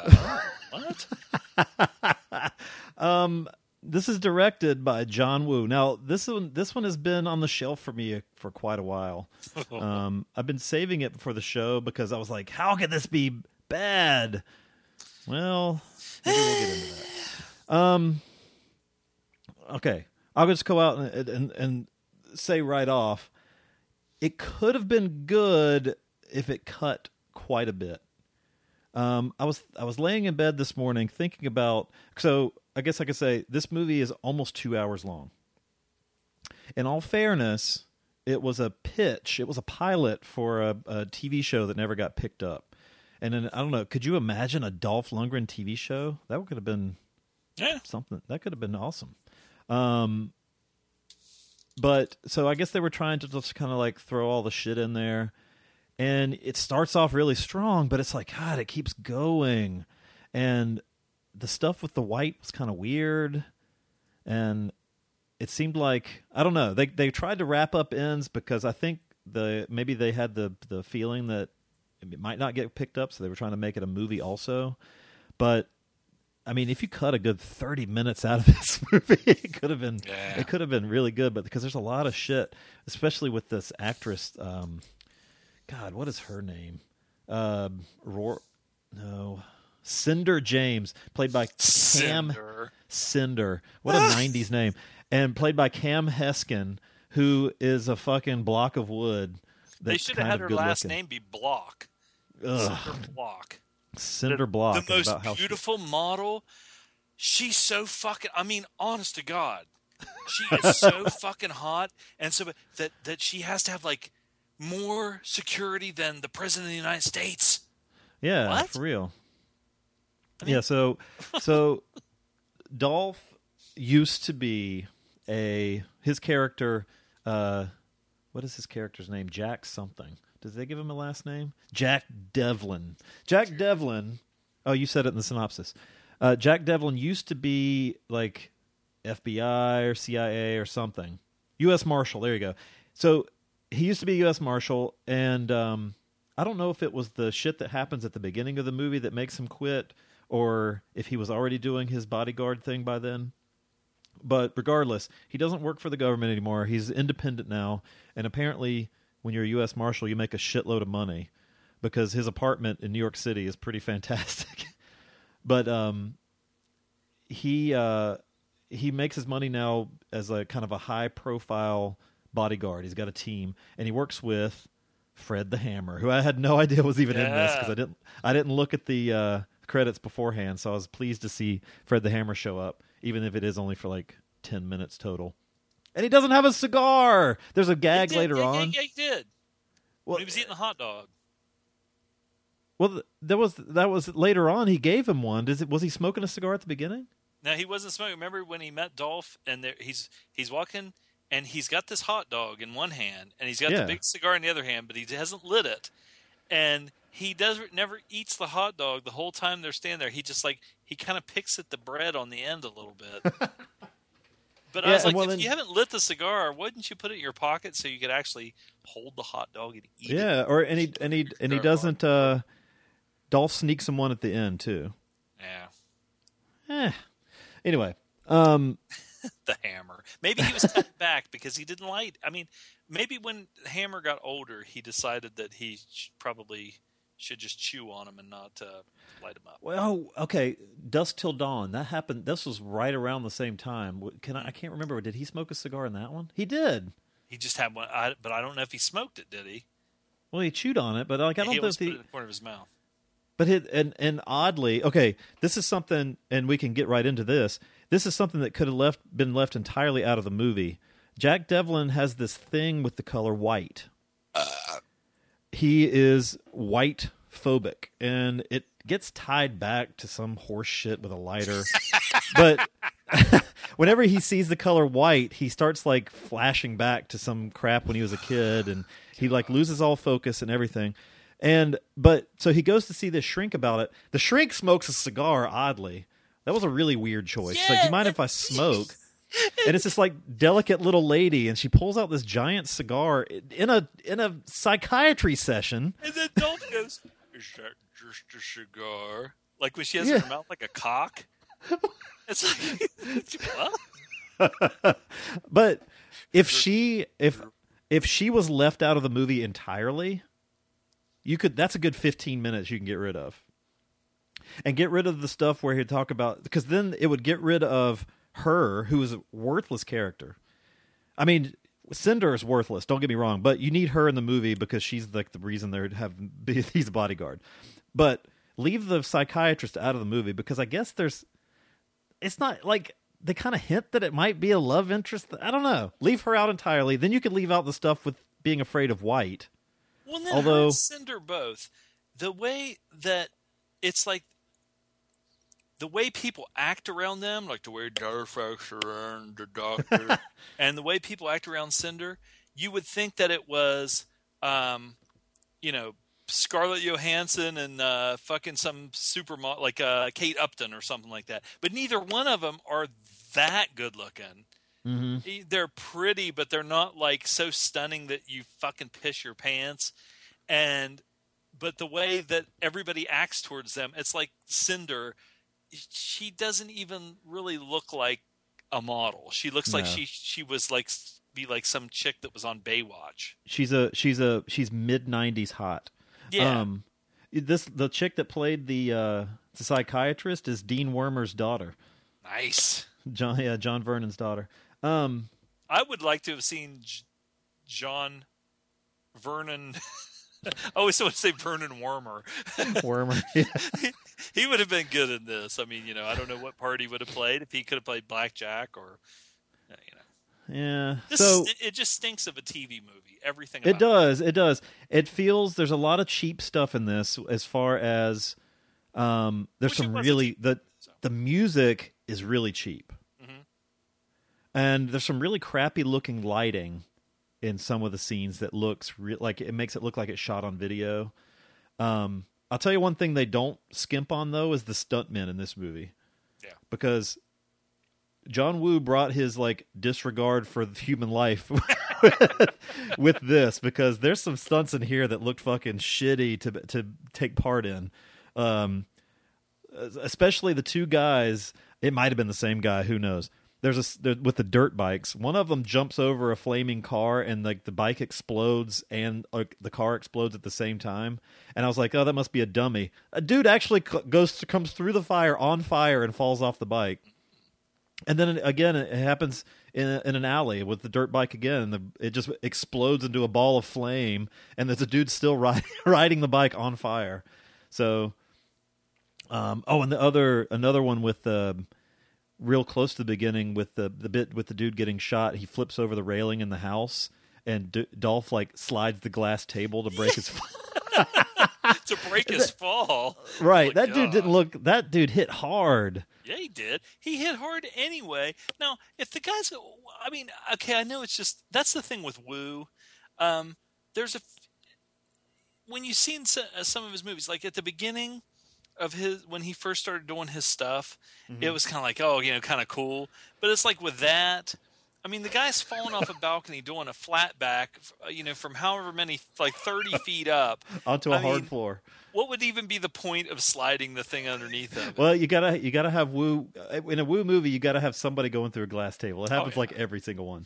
Well, and um, then the, the, um, the uh, when, when say like in, uh, well, I mean, uh, with, um, what's his name?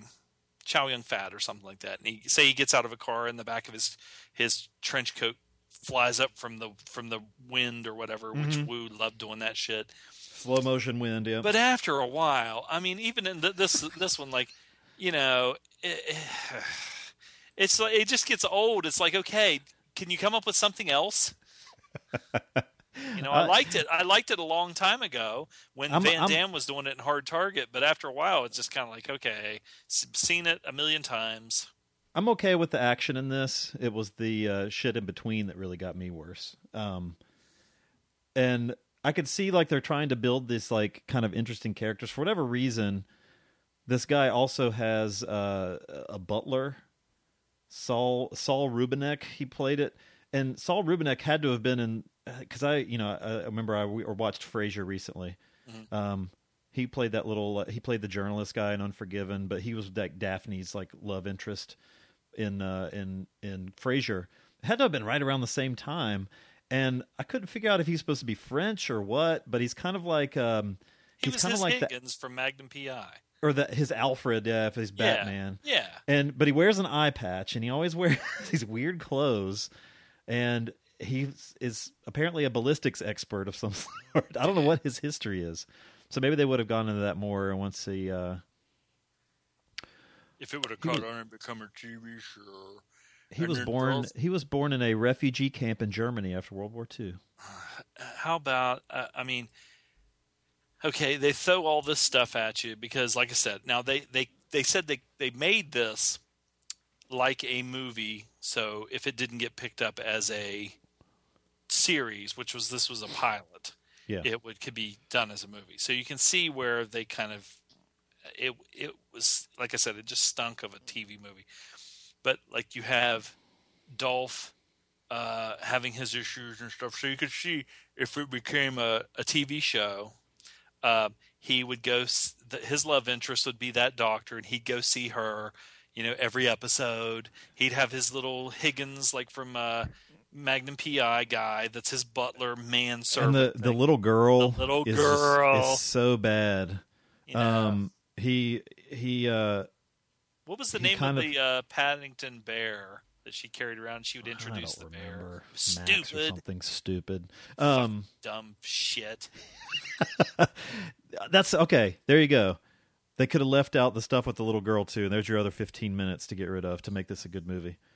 But um, it was. The- That's the storyline. It was so it was so ridiculous, you know. But when I was saying how, thinking about how ridiculous it was that this model is so fucking important, and this guy, and and it wasn't just like a, a John Hinckley kind of a guy.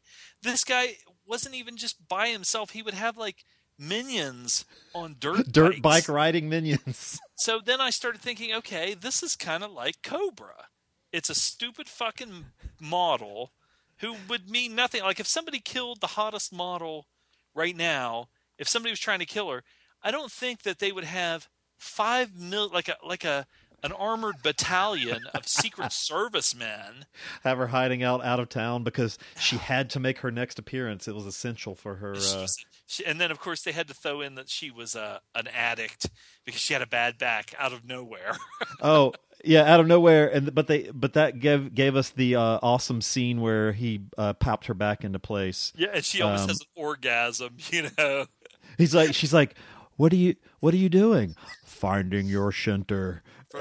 And it's like, first, first against the wall, and you think, okay, you know, you know, he's gonna fucking, you know, give her some hot beef injection, you know, and he, you know, but he's not. But of course, he's not like that. He's a good guy, and oh my God, Jesus, sh- sh- can we? Can we talk about this movie without mentioning, uh, can you stand up? stand up, I can hardly walk. And the next thing you know, they're fucking doing like the cha-cha. the sh- they're shagging to what the uh, to like this Latin music. That? I think he's trying to keep her awake because she had overdosed. I know, but it was... oh, and, the, it was... and the other Secret Service guys, or whoever they were, bodyguards, are watching like on this closed-circuit T V, and they're like, ooh, yeah. And Dolphin, she supposedly can't even stand, but then in the next scene, he's fucking like doing the hustle with her or something. She says she know? can't stand, even though she had just walked out and tried to jump off her own balcony. Yeah. It was just dumb. Man, it was dumb. Um... The uh, but funny, yeah, yeah, and I, I, I've put I put a clip of this on the group. Oh, I fucking God. I loved. Did you watch that? Yeah. When when he's kind of like trying to overcome the white, and he's like, fluffy bunny, sugar, and there's like sheets flying around his head. It's so it's so ridiculous. I, I was I was I really laughed at that.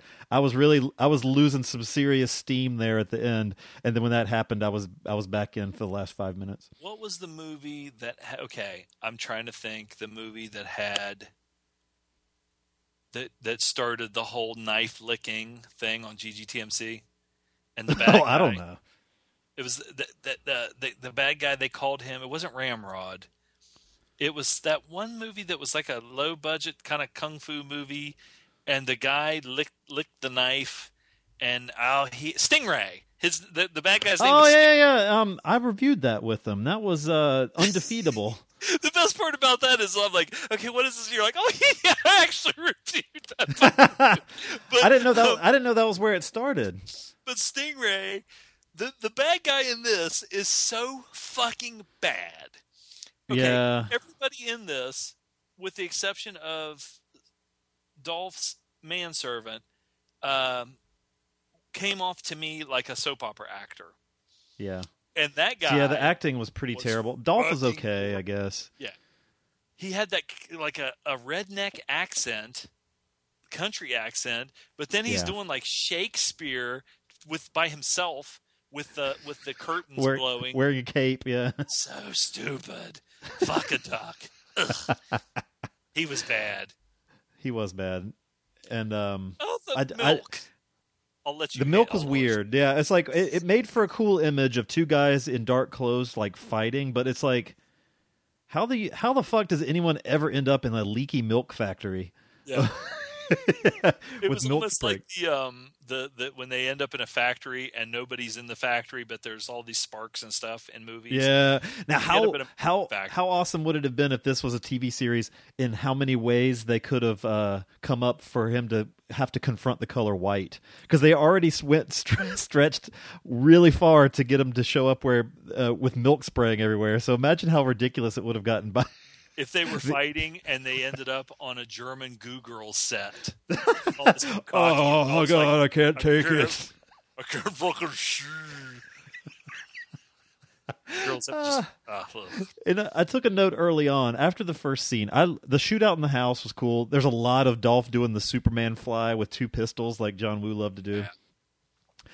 I took the note after that first scene. I was like, how the fuck does this not get picked up for a T V series, but something like Thunder in Paradise or uh, Walker, Texas well, Ranger does? Thunder in Paradise was uh, like syndicated. Wasn't that just like on a, it was like a Thunder in Paradise was kind of like Xena or Hercules. Yeah, it was just f- filmed at Universal Studios and sold to whoever. But after I watched this, I was like, okay, I could see, because it's like, how far can you go with this? And maybe it was a mistake for Woo to like wrap it up the way he did, uh, because it's like, I mean, he almost over. I mean, he pretty much overcomes the spoiler alert. He almost overcomes his phobia stuff, yeah. And it's like, how much could you like? There, it doesn't seem like to have like longevity. Like, how far can you take this bodyguard thing? It's like every week he's going to have this client that's impossible to protect, and you know. Yeah. And I could, I could see the longevity thing. I could see then why it would be hard to get this picked up if you're going on this alone. Well, and this was the classic case of, uh, you know, uh, they always talk about how, you know, Woo was so huge. And then when he came to America, with the exception of Hard Target, well, Face Off too. But I mean, they face never off, really yeah. let him do anything by himself. They would always have somebody kind of a studio guy there to kind of keep him on what they wanted, or and and and you know, do you think uh, what when John Woo came to America? Now, I you know, like I said, the Hard Target, uh, Face Off. I mean. And then he had the Wind Talkers with Nicolas Cage, but I don't think that did that well. I didn't, I didn't even see that. And I don't even think it was that good. I've seen it a couple times. I gave it a chance. Do you think he, he was he a success in Hollywood? I don't think so. No. So, um, I mean, I don't think. And then oh, he with did this, Mission Impossible like, two. What were they trying to? Oh, I hated Mission Impossible two. Oh, you did? Okay. Well, I mean, it probably yeah. made money though, right? Yeah, probably. But I mean, that would be more probably on the. You know, you, you've got Cruise. I mean, you know. Paycheck. I've never seen that. That's a Philip K. Dick story. Has oh, Ben that was. Affleck I just watched that not that long ago. Aaron Eckhart. I didn't know he directed yeah. that either. I didn't know he directed it either. It's. Uh, I like the story. I'm not a huge Ben Affleck fan, but it wasn't. You know. Well, wasn't I mean, if, Dick. If you look at his, yeah. Oh, he did Broken Arrow. I forgot about that one. Yeah, with Howie that, Long and uh, that probably Travolta. Made him some money. Yeah. Christian Slater. You know, I seen all. I, I saw every one of these fucking movies in the theater. I must have been a Woo fan. There you go. Woo.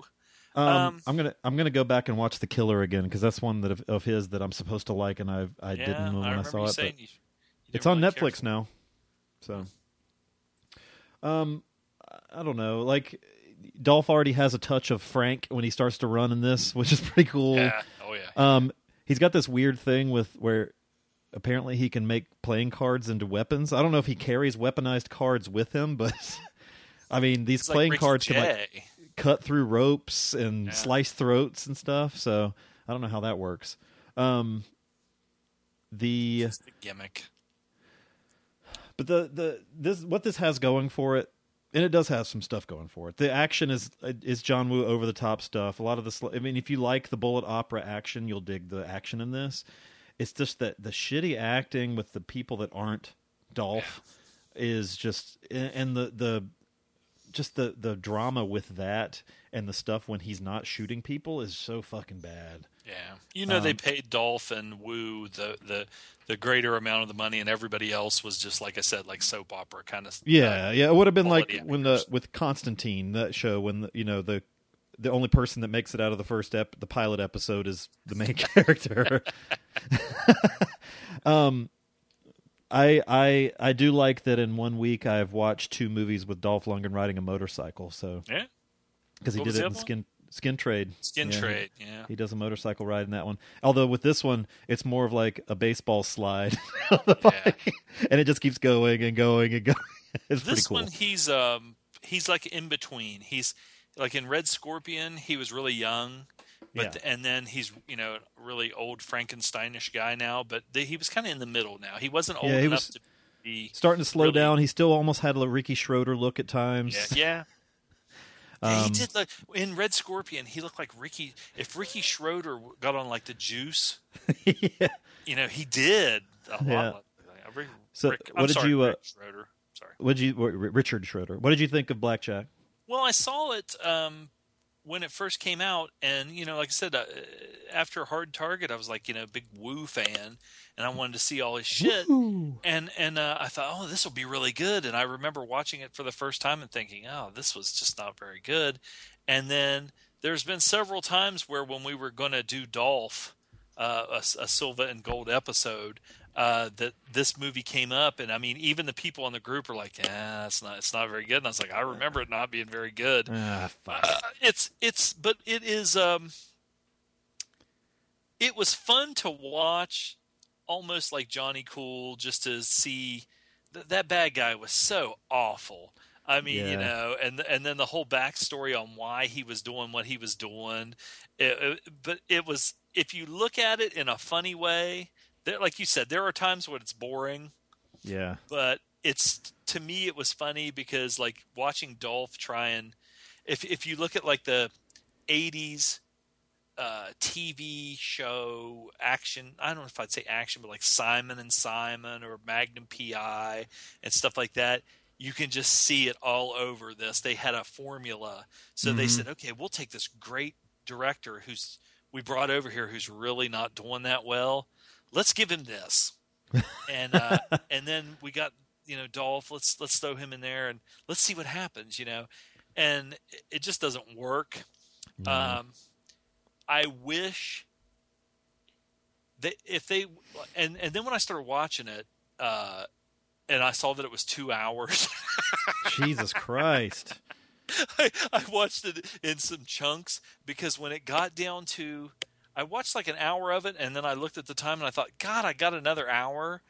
And then I got down to where there was a half an hour left, and I actually went and laid in the bathtub and watched the last part.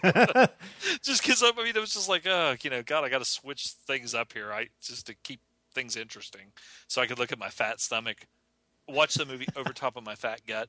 Yeah. Um, but if they would have, like now, if they would take Dolph and John Woo and say, we're going to make this movie called Blackjack, and but we're going to have somebody rewrite it, somebody who's a badass motherfucker that yeah. would make an R-rated version of this, and Dolph wouldn't be cracking her back. He'd be like fucking her doggy style standing up and and shit like that. You know what I'm saying? Yeah. He'd slap the it, kid across the face. I'm telling you, there's a there's a there's a there's a fun ninety minute action movie in here somewhere.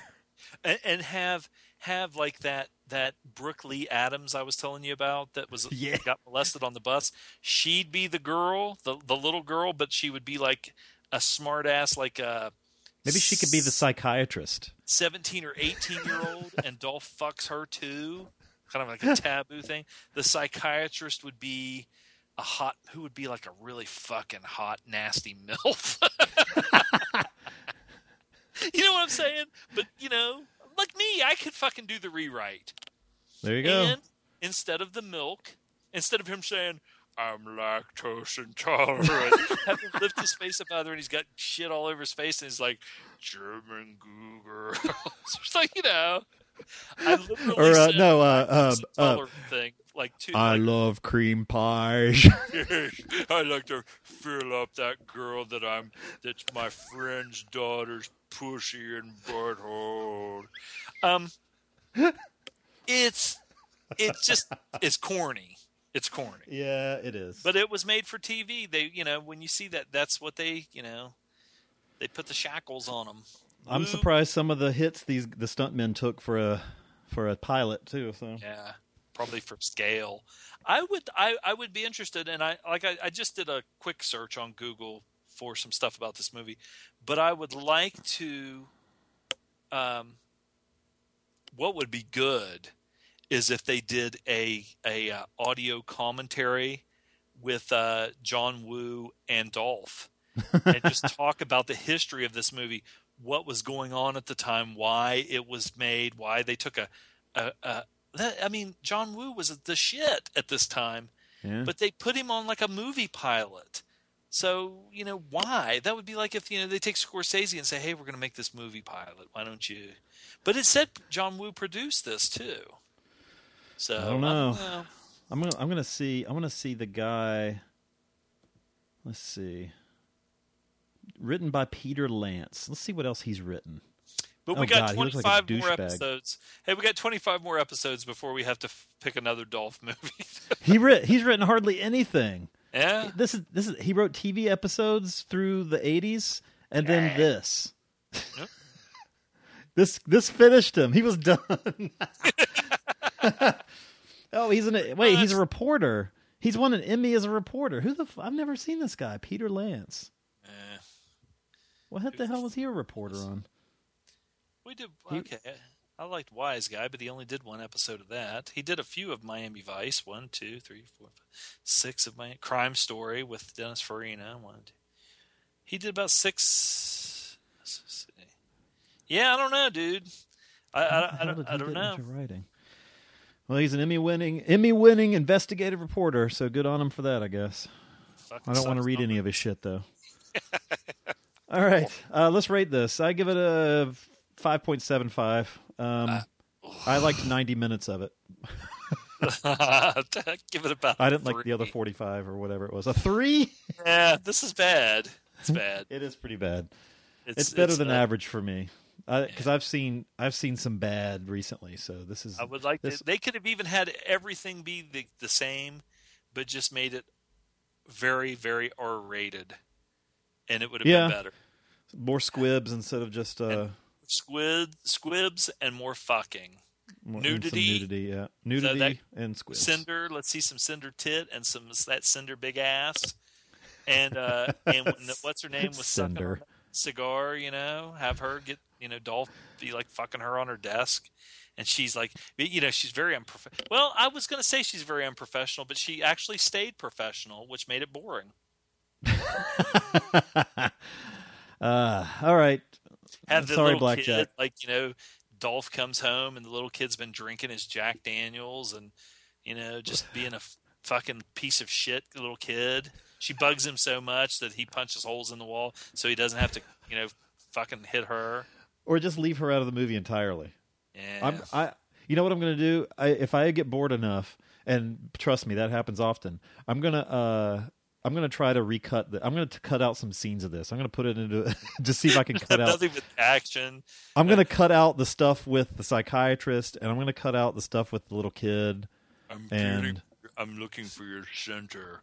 It's it'll feel your... ninety. It'll feel nineties, but it might work. I'll cut out the stuff with the drugs. We'll make it like an eighty-minute movie. If she had the bad back and Dolph just yanked her pants down and fucking stuck his dick up her ass and all of a sudden you heard her back crack. Now you're better. Like, I found your center. All right. On that note, time for a break. We're going to come back. We're going to do a little feed sack and wrap this shit up. We'll be right back.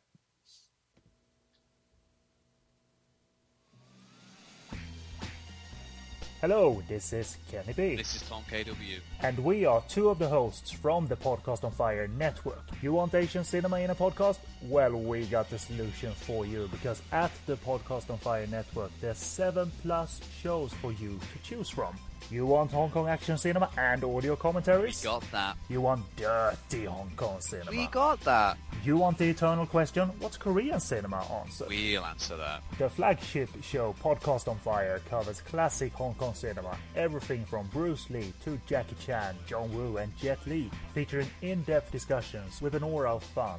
This is your primary stop in the podcast world for classic Hong Kong cinema. So join me, Kenny B, and Tom K W, and a cast of thousands at podcast on fire dot com. Also available on iTunes, on Stitcher Radio, and come chat with us on the Podcast on Fire Network Facebook group and on Twitter at Podcast on Fire. Podcast on Fire Network. It's Asian cinema in a podcast.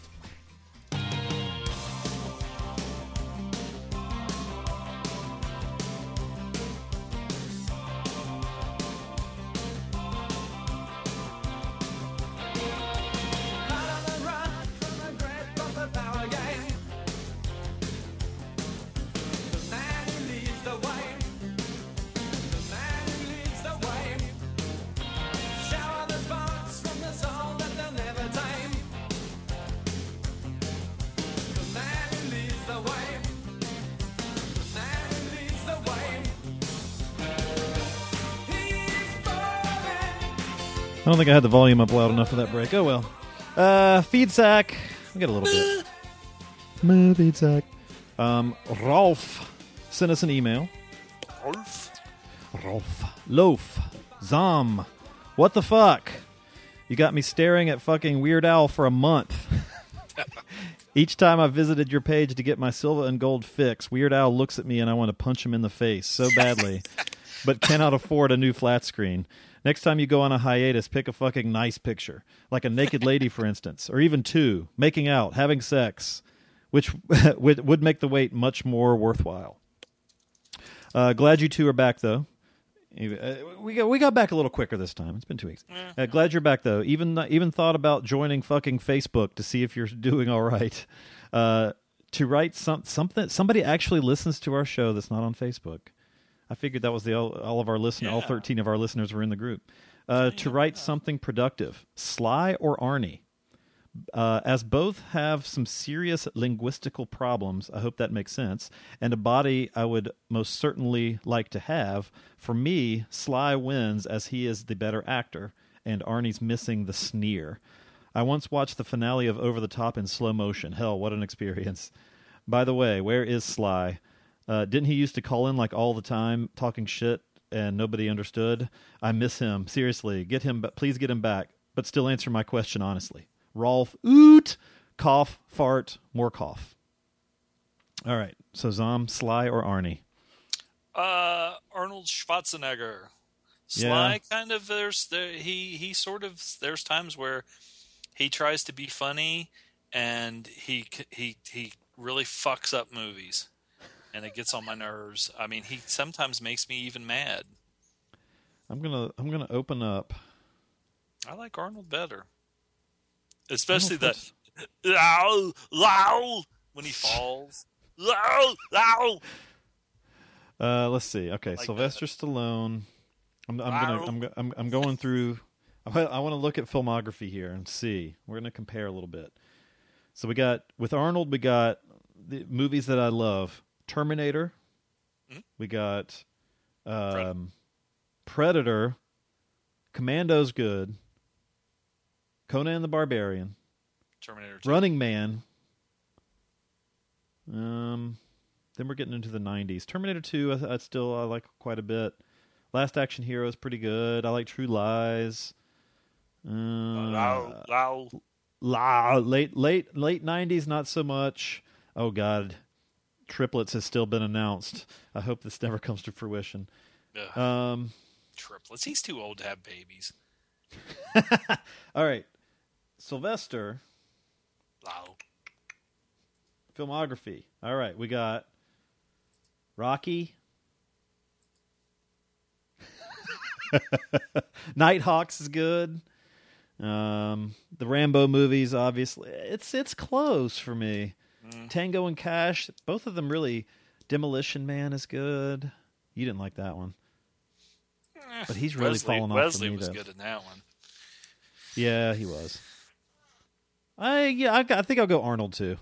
I like Predator. Predator is almost enough to make that to to win that. Even though Predator is like almost like the best movie ever made. Even though I hate Last Stand, uh, he's got enough other stuff. Terminator and Predator. Johnny Knoxville, douche. So there you go. We go, we both go Arnie. Sorry, Sly. And uh, to answer Rolf's other question. And speaking of Sly, if you take away Rocky and Rambo, what do you got? Cobra and Demolition Man. I hated Cobra. I still hate Cobra. No one will convince me that that hour and fifteen minute fucking movie was good. All right. Here, we got some little feed sack. Here we go. Hey! Here we go. This hey, what do you know? Mister Stallone. Let's be talking about it. Hey, Sly, where you not going into the Super Gold podcast for a while, you know? Well, I'd be a busy man, you know? I mean, you know, getting shit started out, you know? I got fucking a lot of painting done. I got the painting. Fucking Creed movie to make and write and all that shit, you know? All this other shit I got going on.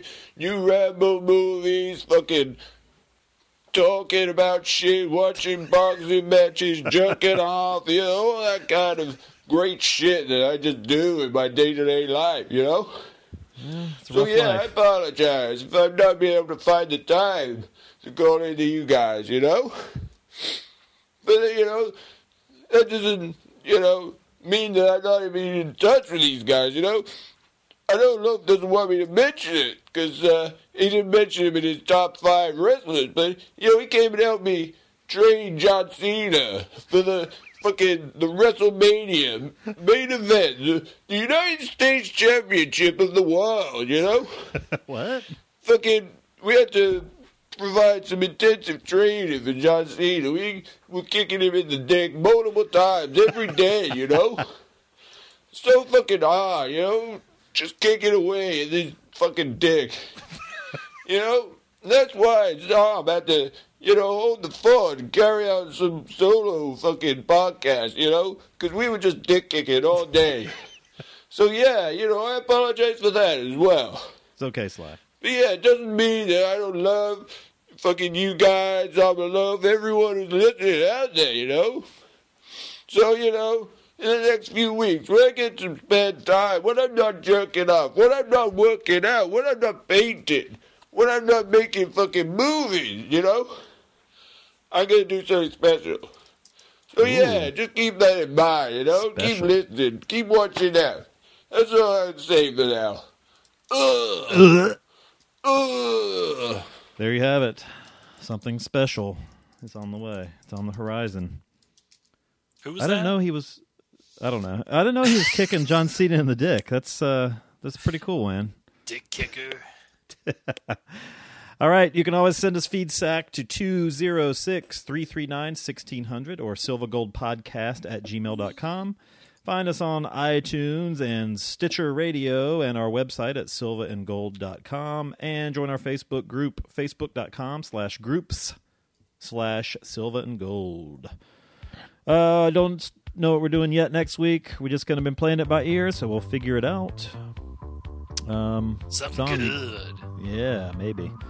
You got, I have an idea what I want to do. It's one that after, I've been sitting on. After this week, um, I think something. I might pick something good. Okay, me too. That's gonna be my goal. Me too. I'm gonna pick something good that I've never seen. Okay. All right.